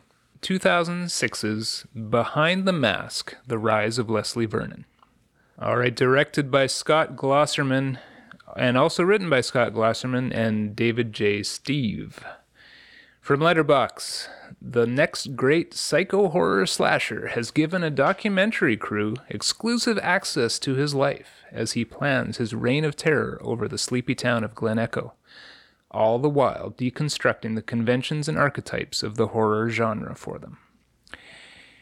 This is a handheld found footage quote unquote movie. It's a documentary style movie, but it's freaking brilliant. Especially if you're a if you're a slasher fan and I mean it is a it is what you would call a horror comedy. For me it's an intelligent deconstruction of the genre. Nathan Baesel plays Leslie Vernon. He's he's kind of like a he's a slasher in training but he's getting ready for his next big round because you know as he points out all these slashers you know, they they generally work on like one night a year or something like that right? And so he's doing his cardio and everything and it, these are the details that stick out to me even years after watching this where he's explaining doesn't matter how fast the victims are running the slasher's just expected to to catch up with them and surprise them. That takes a lot of cardio. So you know it's it's it's that kind of thing right so he's invited this documentary crew to to document the lead up to his murderous rampage. Angela Goethals plays Taylor Gentry.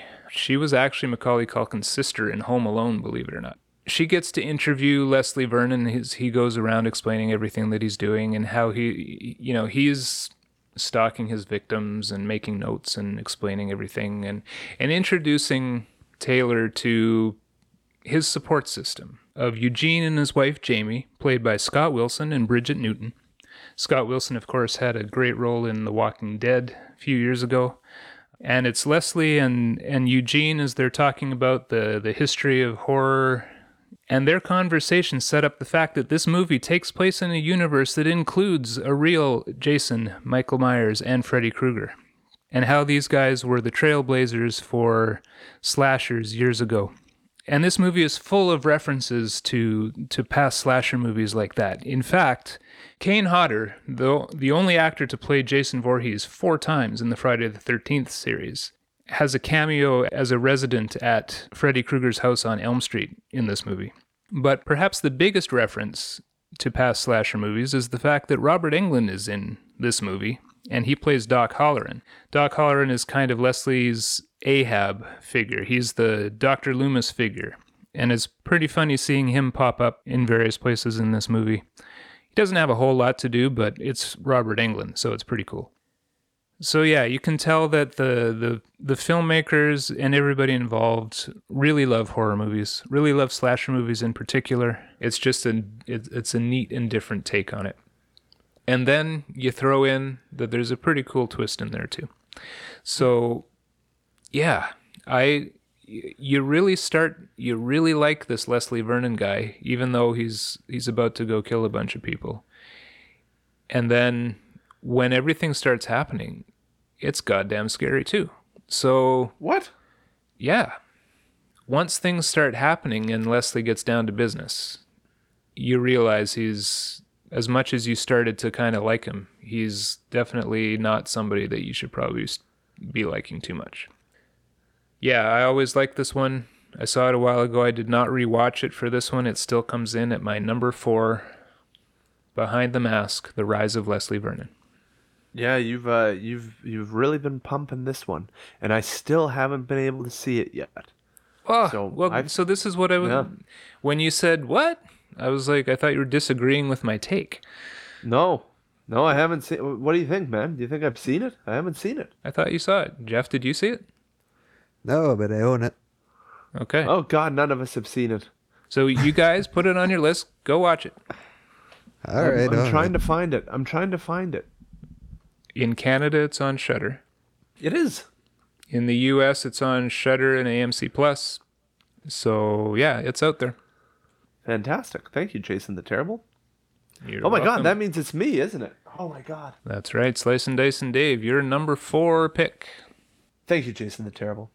For my number four pick, we got to go all the way back to 1985. From the director of such hits as Poltergeist, Texas Chainsaw Massacre 1 and 2. That's right, Tobe Hooper. You guys know that guy. He's a big time horror movie director. Well, He also directed Life Force. You guys ever see Life Force? I have seen Life Force. Jeff? Yep. Isn't it awesome? It was Now, not I- under our radars.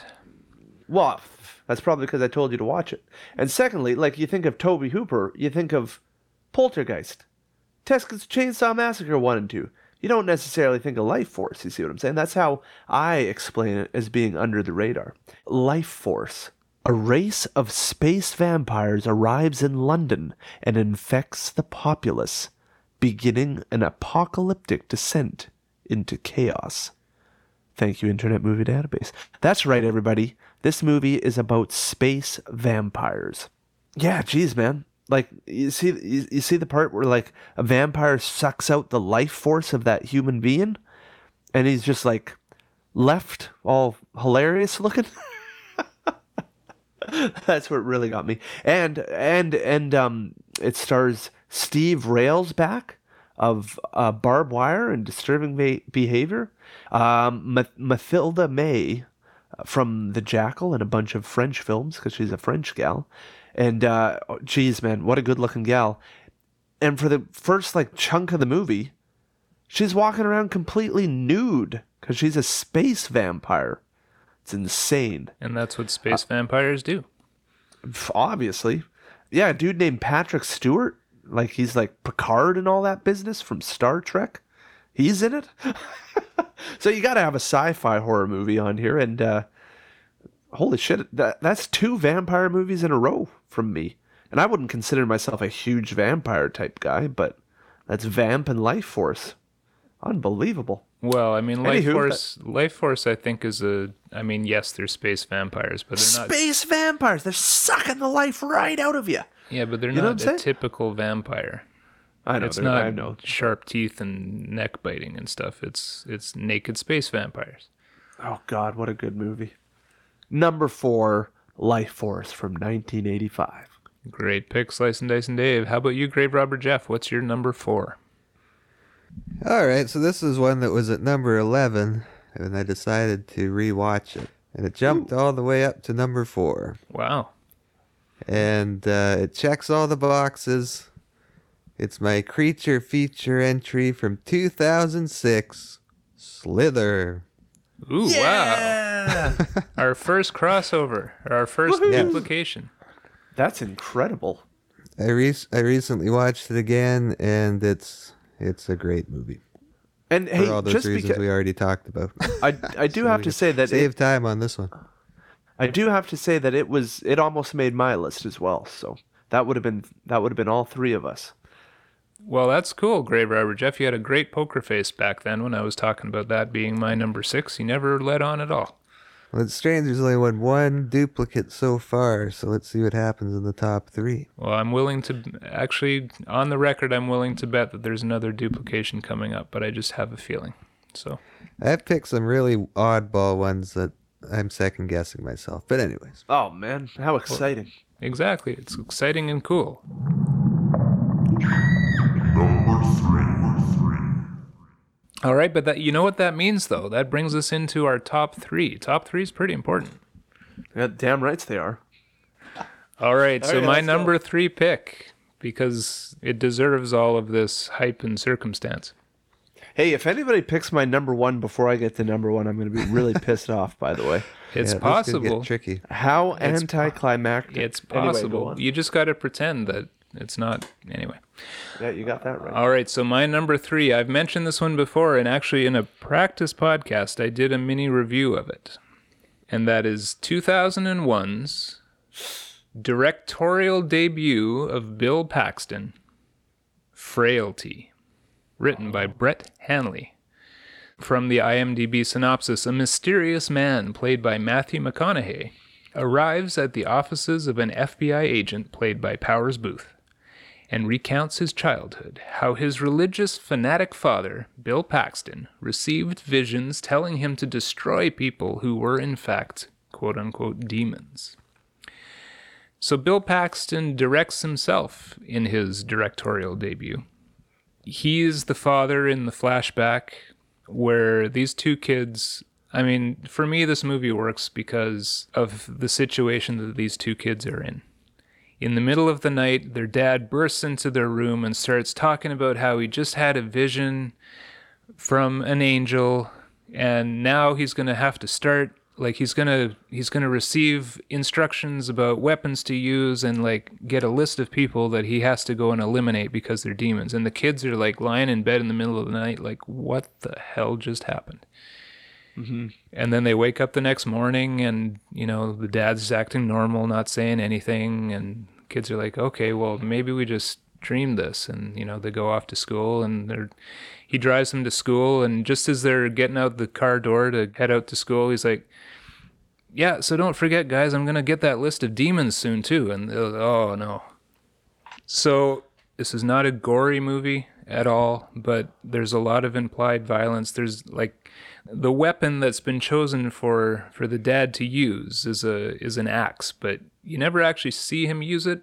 But the implication is that his children see him use it, and so it's a it's a very off-putting and unsettling, and and the two kids respond in two very different ways, and that's what ties it in with the the present day story of Matthew McConaughey's character talking to the FBI agent because the FBI's been searching for a serial killer for years and Matthew McConaughey is there to say, "Well, I know who the the killer is and it's all because of what my dad started and put in motion back when we were kids." So this is one of the kids coming to the FBI agent and you you know that right away because that's how the the story is narrated since I've seen it, I've heard a lot of good things. And I to be honest, I can't remember how this ended up in my DVD collection. I thought it was a gift from a friend of mine, but turns out it wasn't. He had just seen it before and also agreed that it was a great movie. And it's absolutely very well done. Bill Paxton we lost too early. I was very impressed with with his acting job in this one and the direction. It's it's a great movie. Go check it out. Frailty 2001. Do, do you know what's terrifying, Jason? The terrifying or terrible? What's that? Slicing the Dave? You know how you're saying, Whoa, I don't know how I got this DVD. Well, I have this movie on DVD, and I have no idea how I got it. And I haven't even seen it yet. So what the hell's it doing down in my basement? It's terrifying. You know what I'm saying? Maybe maybe they just appeared in our collections. kind of possible. Grave Robber I Jeff, think- do you have it in your collection? No, no, I do not. Oh. Okay, well there goes that idea then. I, th- I think it's probably the wife's actually. to be fair, but I mean to be, I don't know where it came from, hundred percent. So there you Yeah. go. Uh, is it my pick? Is it already mine? It is your number three slice and dice and Dave. Number three. Wow, wow. Only one duplicate so far, gentlemen. This one is a fairly recent movie. Can you believe it? It's from 2014. It's called Spring. Just gonna let that sink in for a minute. It's directed by a duo, Justin Benson and Aaron Moorhead. A young man in a personal tailspin flees the U.S. to Italy, where he sparks up a romance with a woman harboring a dark, primordial secret.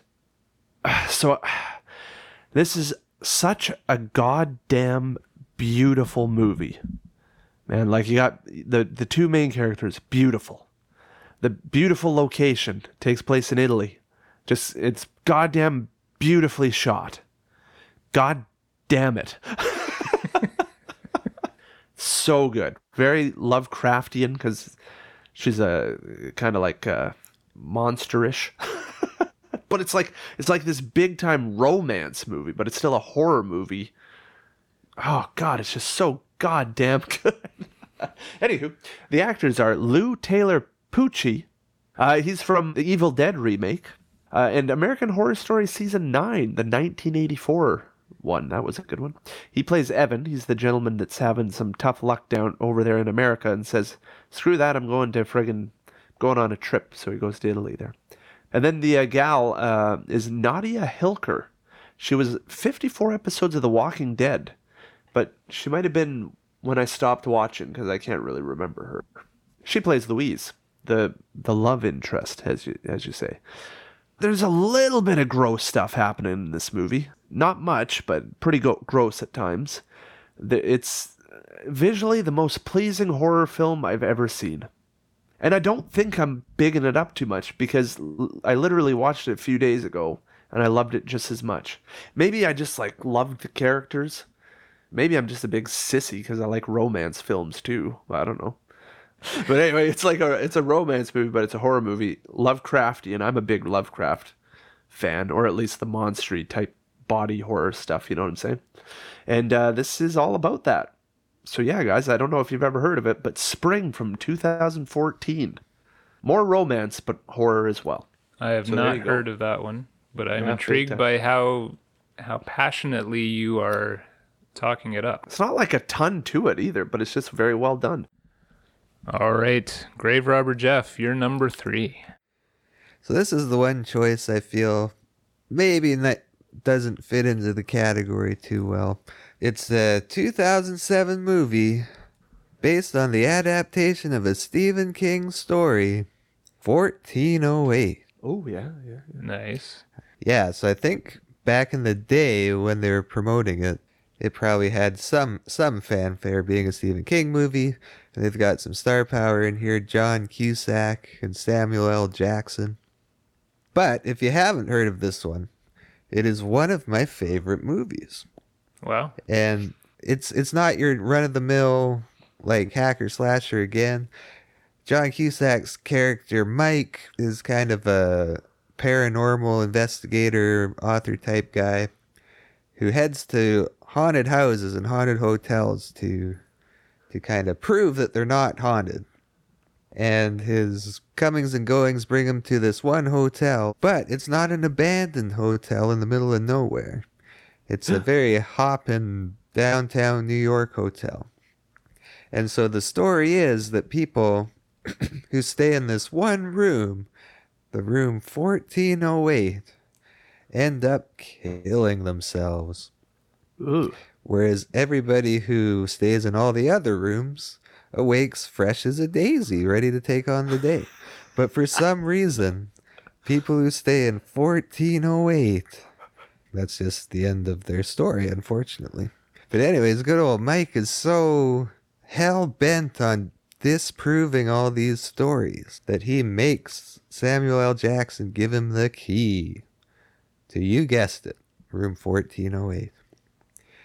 And over the course of an hour or so, many, many, many, many crazy, interesting things happen. It's something that, that stuck with me for a while. I just think the way they they did it is really good. Often the movie adaptations of the stories don't necessarily capture the idea very well, but but I think in this case it did. And so it's kind of like it, yeah, it's kind of a haunted house type horror mystery, but a good one. And the acting's great and there's some emotional stuff in there that that might uh, affect you a bit. 2007's 1408, starring John Cusack and Samuel L. Jackson. Well, I agree with you. That is a great film. This is for the Stephen King fans who maybe got a little oversaturated with all the Stephen King adaptations, especially since they keep on going these days. Like, not only are things getting made into Stephen King movies, but now everything's almost getting its own miniseries too. If for any reason they haven't checked out 1408 just because there was so many Stephen King movies to watch, they're missing something pretty special with that movie. Anyway, good choice, Jeff. 1408 is great. That went across my mind of adding on to this list at some point. I haven't seen it for a number of years, but I do remember uh, really enjoying it. Number two. Number two. All right, guys, we're into our top two. Oh my god! We're almost there. Woohoo! I, I mentioned way back at the beginning of this episode that I rewatched my number one and number two, and they mm-hmm. switched places. So this was what I thought was going to be my number one because in my head it's always been a movie that stuck with me, and I, I watched it at I guess an impressionable age that it really had an impact, and it was so messed up and so psychological and so twisty and just visually disturbing and the acting was so good. This one's from 1994, starring Sam Neill and Julie Carmen in The Mouth of Madness. This has always been on the top of my list of, of favorite horror movies. From Rotten Tomatoes, when a horror novelist, Sutter Kane, played by Jurgen Prochnow, goes missing, insurance investigator John Trent, Sam Neill, is hired to find him and to retrieve the only copy of the writer's latest book. Accompanied by the novelist's editor, Linda Stiles, played by Julie Carmen, and disturbed by nightmares from reading Kane's other novels, Trent finds himself in an eerie town in New Hampshire where the lines between reality, fiction, and insanity seem to be non existent. So, this is directed by John Carpenter, written by Michael DeLuca, who is also the author of, or the screenwriter of Freddy's Dead the Final Nightmare, which I was a bit surprised to hear that. But yeah, I, I can't say enough about Sam Neill's portrayal of John Trent in this movie. For me, this is where I know Sam Neill most, even though, you know, I love Jurassic Park and his involvement in that. He was also in Event Horizon. This movie is also the feature film debut of one Hayden Christensen, who went on to become Anakin Skywalker. He's played- Canadian. He is a Canadian. He plays a paperboy in this movie. Yeah, so I mean, this is definitely inspired by H.P. Lovecraft. There's a lot of creature effects in here. There's a lot of tentacles. There's a like I said, there's a lot of horror visuals that really stuck with me. Like this this was around the time when I was becoming a horror fan that I watched this. I wasn't as desensitized as I am now. Watching it again yesterday, it still had that magic to it for me, but it is a little dated. When I get to my number one, I think the difference between the two is that my new number one just held up a bit better on on watching it again. That's why this one fell to number two. The whole thing is about a horror author and the effects on reality. It's very much inspired by Stephen King's work as well. There's more inspiration coming from H.P. Lovecraft for sure. But the novelist Sutter Kane, it's essentially Stephen King. They even bring it up that Sutter Kane outsells Stephen King. They the, the, the comparison is so on the nose that they had to mention it in the movie just because if they didn't it would be too obvious. It's just one of John Carpenter's lesser known works, but it's just one of those movies that if someone asks me for an off the wall, underrated or under the radar recommendation, this is one of the first ones I always think of. In the Mouth of Madness. Good pick, Jay. I remember watching that one back in the old day. Filmed in uh, filmed in Toronto, Uh, so another Canadian uh, business. Yeah, Markham and Toronto. And there you go, eh? I tell you, Canada and horror movies, fantastic. All right, Slice and Dice and Dave, you're number two. Thank you, Jason the Terrible. This is Slice and Dice and Dave, and I have reached the number two pick from 1986. A film directed by the gentleman who directed Re-Animator, Stuart Gordon, From Beyond. Yay! From Beyond from 1986. Yes, so you know Stuart Gordon from Re-Animator, Castle Freak. He was the writer of Dagon and oh no, sorry, director of Dagon, writer of Dentist 1 and 2. Um, he also wrote this along with his pal Dennis Paoli and Brian Yuzna. They've worked a, a bunch together, those guys. Usna did uh, Society. He was the director of Society. Loosely based on the H.P. Lovecraft story of the same name, a short story of the same name. It was shot in Italy with an Italian crew. And hilariously enough, my number three pick, Spring, was shot in Italy with an Italian crew. And hilariously enough, Spring is kind of Lovecraftian. Just like number two here, From Beyond. It's pretty Lovecraftian. so this is what it's about. Noticing a theme. Yeah, isn't that insane? So I guess up until this point, I, I didn't even really know who H.P. Lovecraft was. You know, so it's quite incredible that it, a lot of stuff in, infected me so much over the years without even knowing who he was. A group of scientists have developed the Resonator, a machine which allows whoever is within range to see beyond normal perceptible reality. But when the experiment succeeds, they are immediately attacked by terrible life forms. Thank you, Internet Movie da- Database, for this uh, synopsis. Yes, starring Jeffrey Combs of Re-Animator, The Frighteners, and I Still Know What You Did Last Summer. Did you know he was in I Still Know What You Did Last Summer?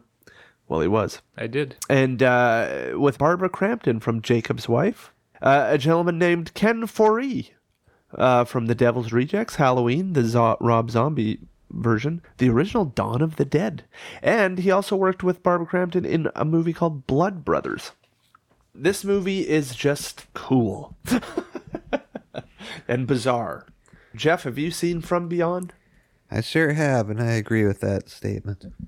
Weird and bizarre? Yep. I've been waiting to see this one for so long, and you just told me this past week it came back on Tubi here in Canada, so I'm I've got that queued up. Yeah, yeah, big time. Because because I know you probably wanted to purchase it, but I think I have the Blu-ray. Thank Christ I bought it when I did. I think I only spent twenty bucks on it. Now it's quite expensive if you want to purchase it. God, you got to be careful with those Blu-rays. Like, for instance, the uh, Lifeforce Blu-ray I bought, I I lucked out because there was a version that had um, it was the collector's issue, and I think they there was this um, making of sequence or something but they didn't get the rights to release it but they released it anyway or something and anyway they had to pull that copy right? So then you can't find it anymore. I happened to find it used at a video store here for only 20 bucks. I was like oh my god. I was so happy.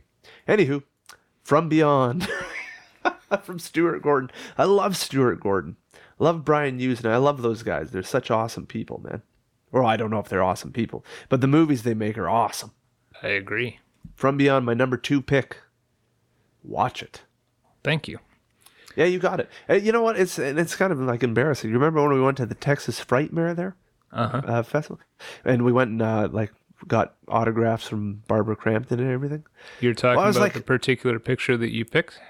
Well, yeah, I'm about to explain that, Jay. So my favorite film of hers is From Beyond, right? But unfortunately, uh, should I say unfortunately?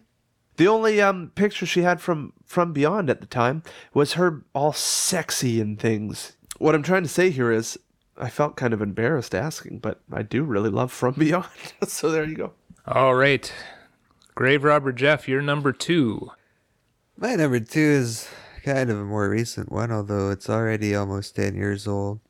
It's 2013's Oculus. Whoa, you don't say. Interesting. And uh, I just found out it's actually on Canada Netflix now too, so maybe more people are are watching it as well. So maybe it's not under the radar anymore. Who knows? But uh, this one has stuck with me for a while.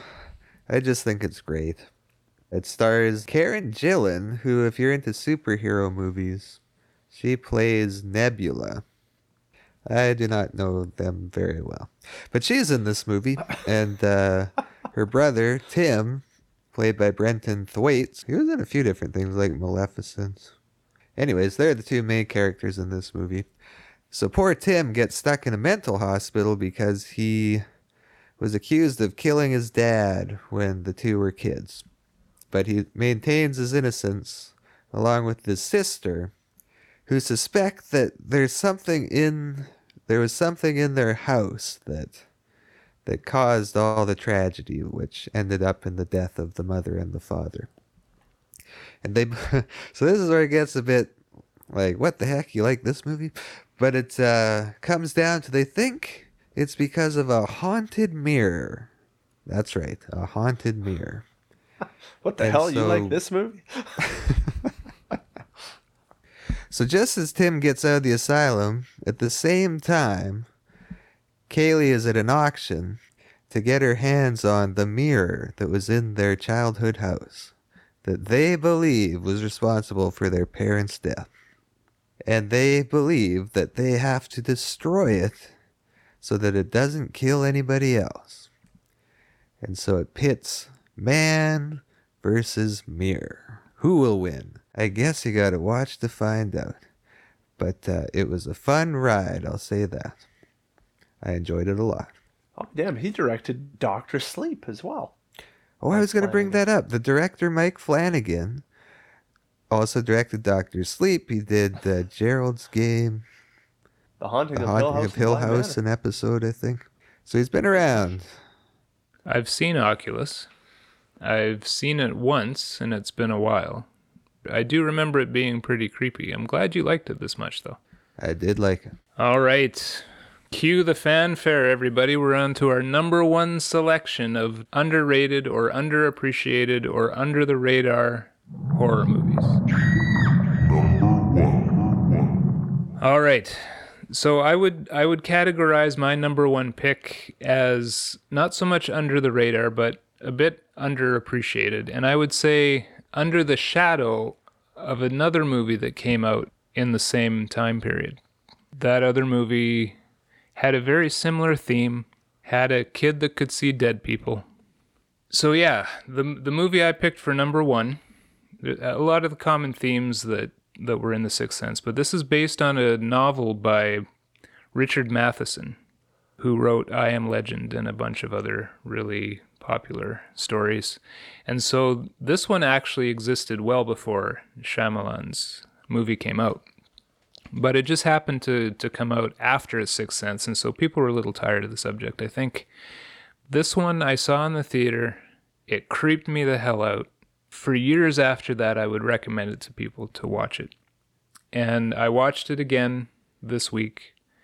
I mean, at the heart of the story is a mystery, so when you watch it the second time, you, you don't have the mystery aspect of it. And I think it's better on a first watch. But it still impressed me with, with the creepiness. I don't know if you've guessed by now. My number one pick is 1999's Stir of Echoes. That's Kevin Bacon, right? Yes. So this stars Kevin Bacon as Tom Witzke. And a, and a great song by Gob, Paint It Black. Yes, exactly. It's Painted got Black by the. Rolling Stones, redone by Vancouver punk rock band Gob. Kathryn Erbe as Maggie Witzke. She's from Law and Order Criminal Intent. Zachary David Cope as Jake Witzke. So this is Kevin Bacon's son. It's his only film. Actually, I guess I should read the synopsis, right? So from Rotten Tomatoes. Blue collar family man Tom Witzke, played by Kevin Bacon, scoffs at supernatural phenomenon until he lets his wife's sister Lisa, played by Illeana Douglas, put him into a hypnotic trance. Upon waking, Tom realizes he has a psychic connection with his son Jake. He also has alarming hallucinations of a missing teenage neighbor named Samantha. Tom, convinced his visions will lead him to the girl, begins a desperate search that could endanger both himself and his family. This movie for me is chilling. It was chilling the first time I saw it. It's a little less chilling the second time. The the way they did the visuals in here, the way they do I, I'm in love with the way they did the first hyp- hypnosis scene. Just the way that that Lisa's character is talking to him and he's visualizing this movie theater that he's sitting in, trying to read the words that are on the screen. You almost get hypnotized yourself. And and I've got like I've got chills right now just thinking about that. And maybe that's because I turned down my thermostat so that we don't hear the fan in the background. But I really like this story. I like the ghost. I mean, it, at its heart, it's a ghost story. It is too bad that it shares so many similarities with The Sixth Sense. There's kids in both of them. It's about ghosts. They're completely different, in my opinion. They are they are completely different. I just thought they were the story was told very well. Kevin Bacon does an amazing job as the lead in this movie, and so does Kathryn Erbe as as his wife. You know, this is a couple that starts to go through some pretty crazy stuff as Tom kind of spins more and more out of control with what he's seeing and trying to figure out what's going on. Yeah, directed by David David Koepp, who also directed Secret Window, written by David Koepp, and he also wrote he was a co-writer on Jurassic Park and Spider-Man and Mission Impossible and War of the Worlds. This guy did a lot of writing. Yeah, looking back over my list, there's a lot of, you know, you've got your slashers and your goriness and your scary stuff and your horror comedies. At the top is just kind of like a, a subdued and chilling, creepy ghost story. And I like that. So that's my number one pick 1999's Stir of Echoes. kind of doesn't fit on this list of uh, movies. No, I'm just kidding. I was throw man. that. No, that's. Uh, I tell you what, man. I saw this movie in the old cinema when it first came out, and oh my god, is it good? I haven't. I haven't seen it in probably I'd say 15, 17 years, something like that. Yeah, friggin' uh, phenomenal movie. What are you digging? A hole? Oh, hold on, that was House. They told me to dig. It had another thing about digging. That was pretty hilarious. Yeah, lots of digging in this movie.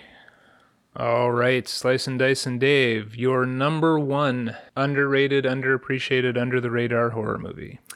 Yes, thank you guys. I, this one takes me back quite a number of years. Some might say, hey, this shouldn't be on your list. I say, to hell with you guys. From 1973's The Exorcist. Really? No. no, uh, well, you know what? I had to do something because I can't talk about my number one pick because some picked it as number two. so I don't even get to say anything about my. He could have. He could have left something. He could have said. He could have left out the whole H.P. Lovecraft business. No, he he just fing went on for five minutes about that movie. you know what? A true fan of In the Mouth of Madness. There's no way in hell you would not put it at number one on your list of uh, most under the radar. So from 1994. In the Mouth of Madness by John Carpenter. Thank you, John Carpenter. I'm a true fan of your film In the Mouth of Madness. I put it as number one. Jeffrey, the grave robber, what's your number one pick? Well, talk about why you are the number one true fan of it then. Well, because I put it as number one and I did not put it as number two on my list. So, yeah, no, coming in at number one, like I said, was In the Mouth of Madness. Uh, once again, thank you very much, Jay. I'm a little bitter here. But um, the, the really interesting thing to me is that my number three pick was Spring, very monstery Lovecraftian. Number two was From Beyond, very monstery Lovecraftian. And holy shit, In the Mouth of Madness is my number one, very uh, monstery Lovecraftian. Yeah, so even the title itself plays uh, into one of Lovecraft's novellas, At the Mountains of Madness. And obviously, uh, Insanity plays a lot of uh, lot into Lovecraft's fiction. Th- this particular movie is all about madness, hence the name In the Mouth of Madness. Sutter Kane, Hobbs End. Oh, so good. Yeah, so some of the uh, some of the movies that uh, or some of the books that Sutter Kane wrote, The Whisperer of the Dark. Well, Lovecraft did The Whisperer in Darkness, or or The Thing in the Basement, The Thing on the Doorstep, or Haunter Out of Time, The Haunter of the Dark. What the? That's got nothing to do with it. The Hobbs End horror, the Dunwich horror. That's got nothing to do with it either. Anyway, I had watched it fairly recently again. Uh, What you said, it, it almost doesn't hold up as much as. Well, the thing is, it had been such a. It has been my favorite horror movie for so long that when I watched it again, it, it was a weird feeling. Because it was almost like it couldn't live up to my love for it. Do you know what I mean? I think I had the same feeling. That's the problem. Yeah, yeah. But I can't take away like 15, 20 years of loving it so much. You know, what I mean? it, it, it made such an impact on me for 20 years that there's no way I can just be like, huh, I'm, go- I'm going to move you to number two here in the mouth. I'm to keep you at number one. That's for damn sure. No, and uh, obviously uh, Sam Neill is fantastic. And John Carpenter, man, well, uh, you you know that guy. He did he did Halloween. and the thing. See that that's one of the reasons I could pick this one as kind of an under the radar is because when you think of John Carpenter, you don't think of In the Mouth of Madness. Well, guess what? I do. So is this movie uh, watchable on any streaming service right now? I missed. Oh it. Jesus Christ! Are you trying to think if you wanted to go and see it at some point, or watch No, it? I, yes, I want to watch it because obviously you guys love it. So I Have you not what it was seen about. it? I think I've seen it, but I can't remember anything. Well, I it. I do have the DVD, but if you wanted to watch it on a streaming service here in Canada, you would have to rent or purchase it. You can't stream it in the states right now. Well, that see there you go. That's why it's kind. That's under the rate. You'd have to pay to see it right now in America. Interesting. In the mouth of madness. Lived any good books lately?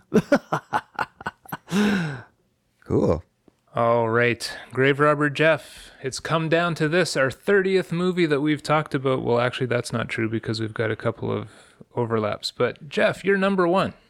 How the heck did I end up talking about the final movie You're on this number 30 one. movie list? You're number one. Number one. Yo. Oh. Uh, I took a bit of a different strategy for this one.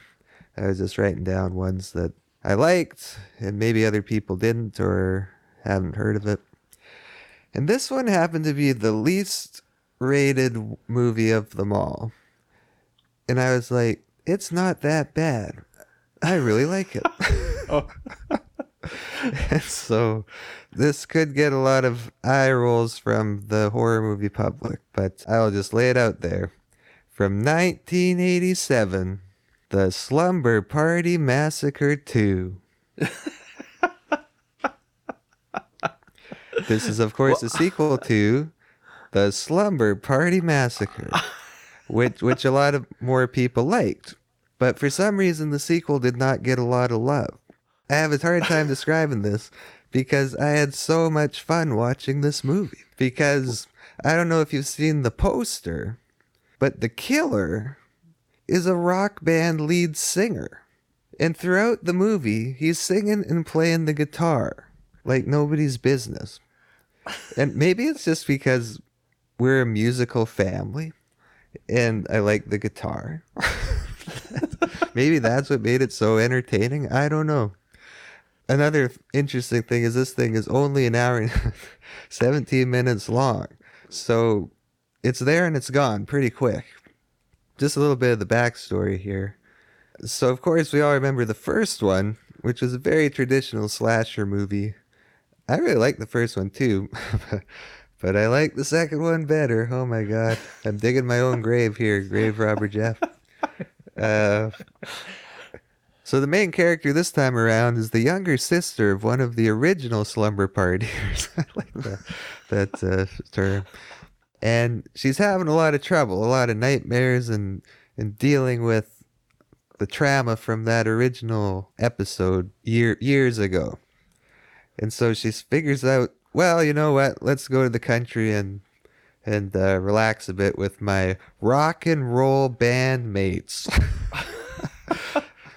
and he's like, "Yeah, we'll go practice music. It'll be great."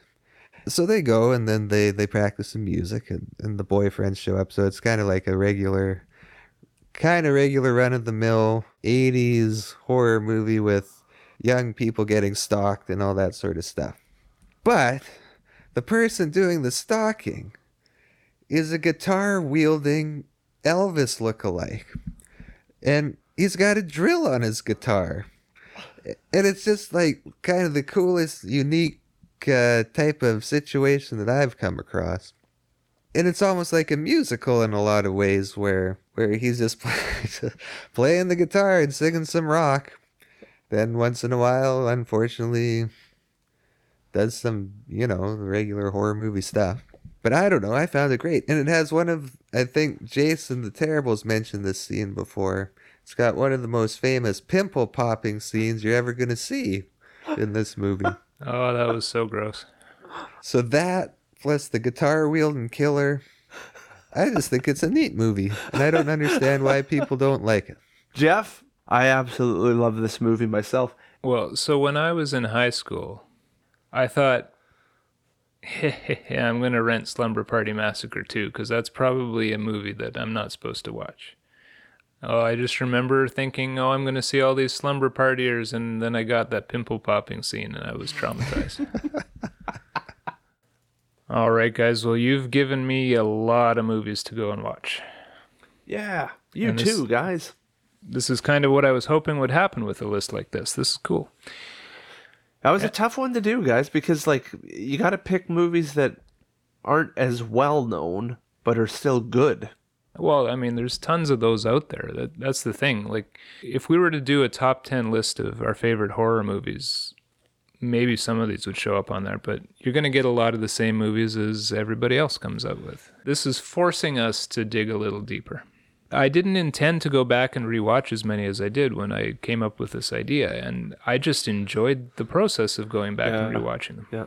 All right, well, all you listeners out there, I hope you enjoyed this episode, and I hope you heard of a couple of movies that you haven't heard of before, and you're going to go out and check them out and tell us Yeah, if we're be- way off base. All right, well, you can get in touch with us at watchouthorror at gmail.com. You can also follow us on Twitter at watchouthorror, or follow us on Instagram at watchouthorrorcast. Our link tree is linktr.ee slash watchouthorror. We do have a website coming soon. If you go to watchouthorror.com, maybe by the time you hear this, there will be a real website there. If not, it's going to say coming soon because it is coming soon. we're, we're working on it. Woohoo. It's a lot of work making a website these days. It is a lot of work. All right, listeners, thank you very much again for sticking with us. Until next time, and there will be a next time, be safe, treat each other well, and go watch some horror movies. Woohoo! Top tens. right? Thank you for listening to Watch Out. The opinions you've just heard have been made by three guys from Canada. Please keep this in mind and enjoy responsibly.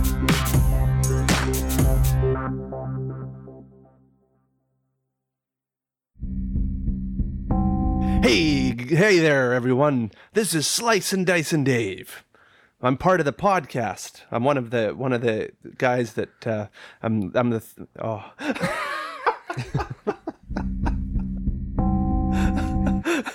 I love how your voice cracked when you said pimple poppins.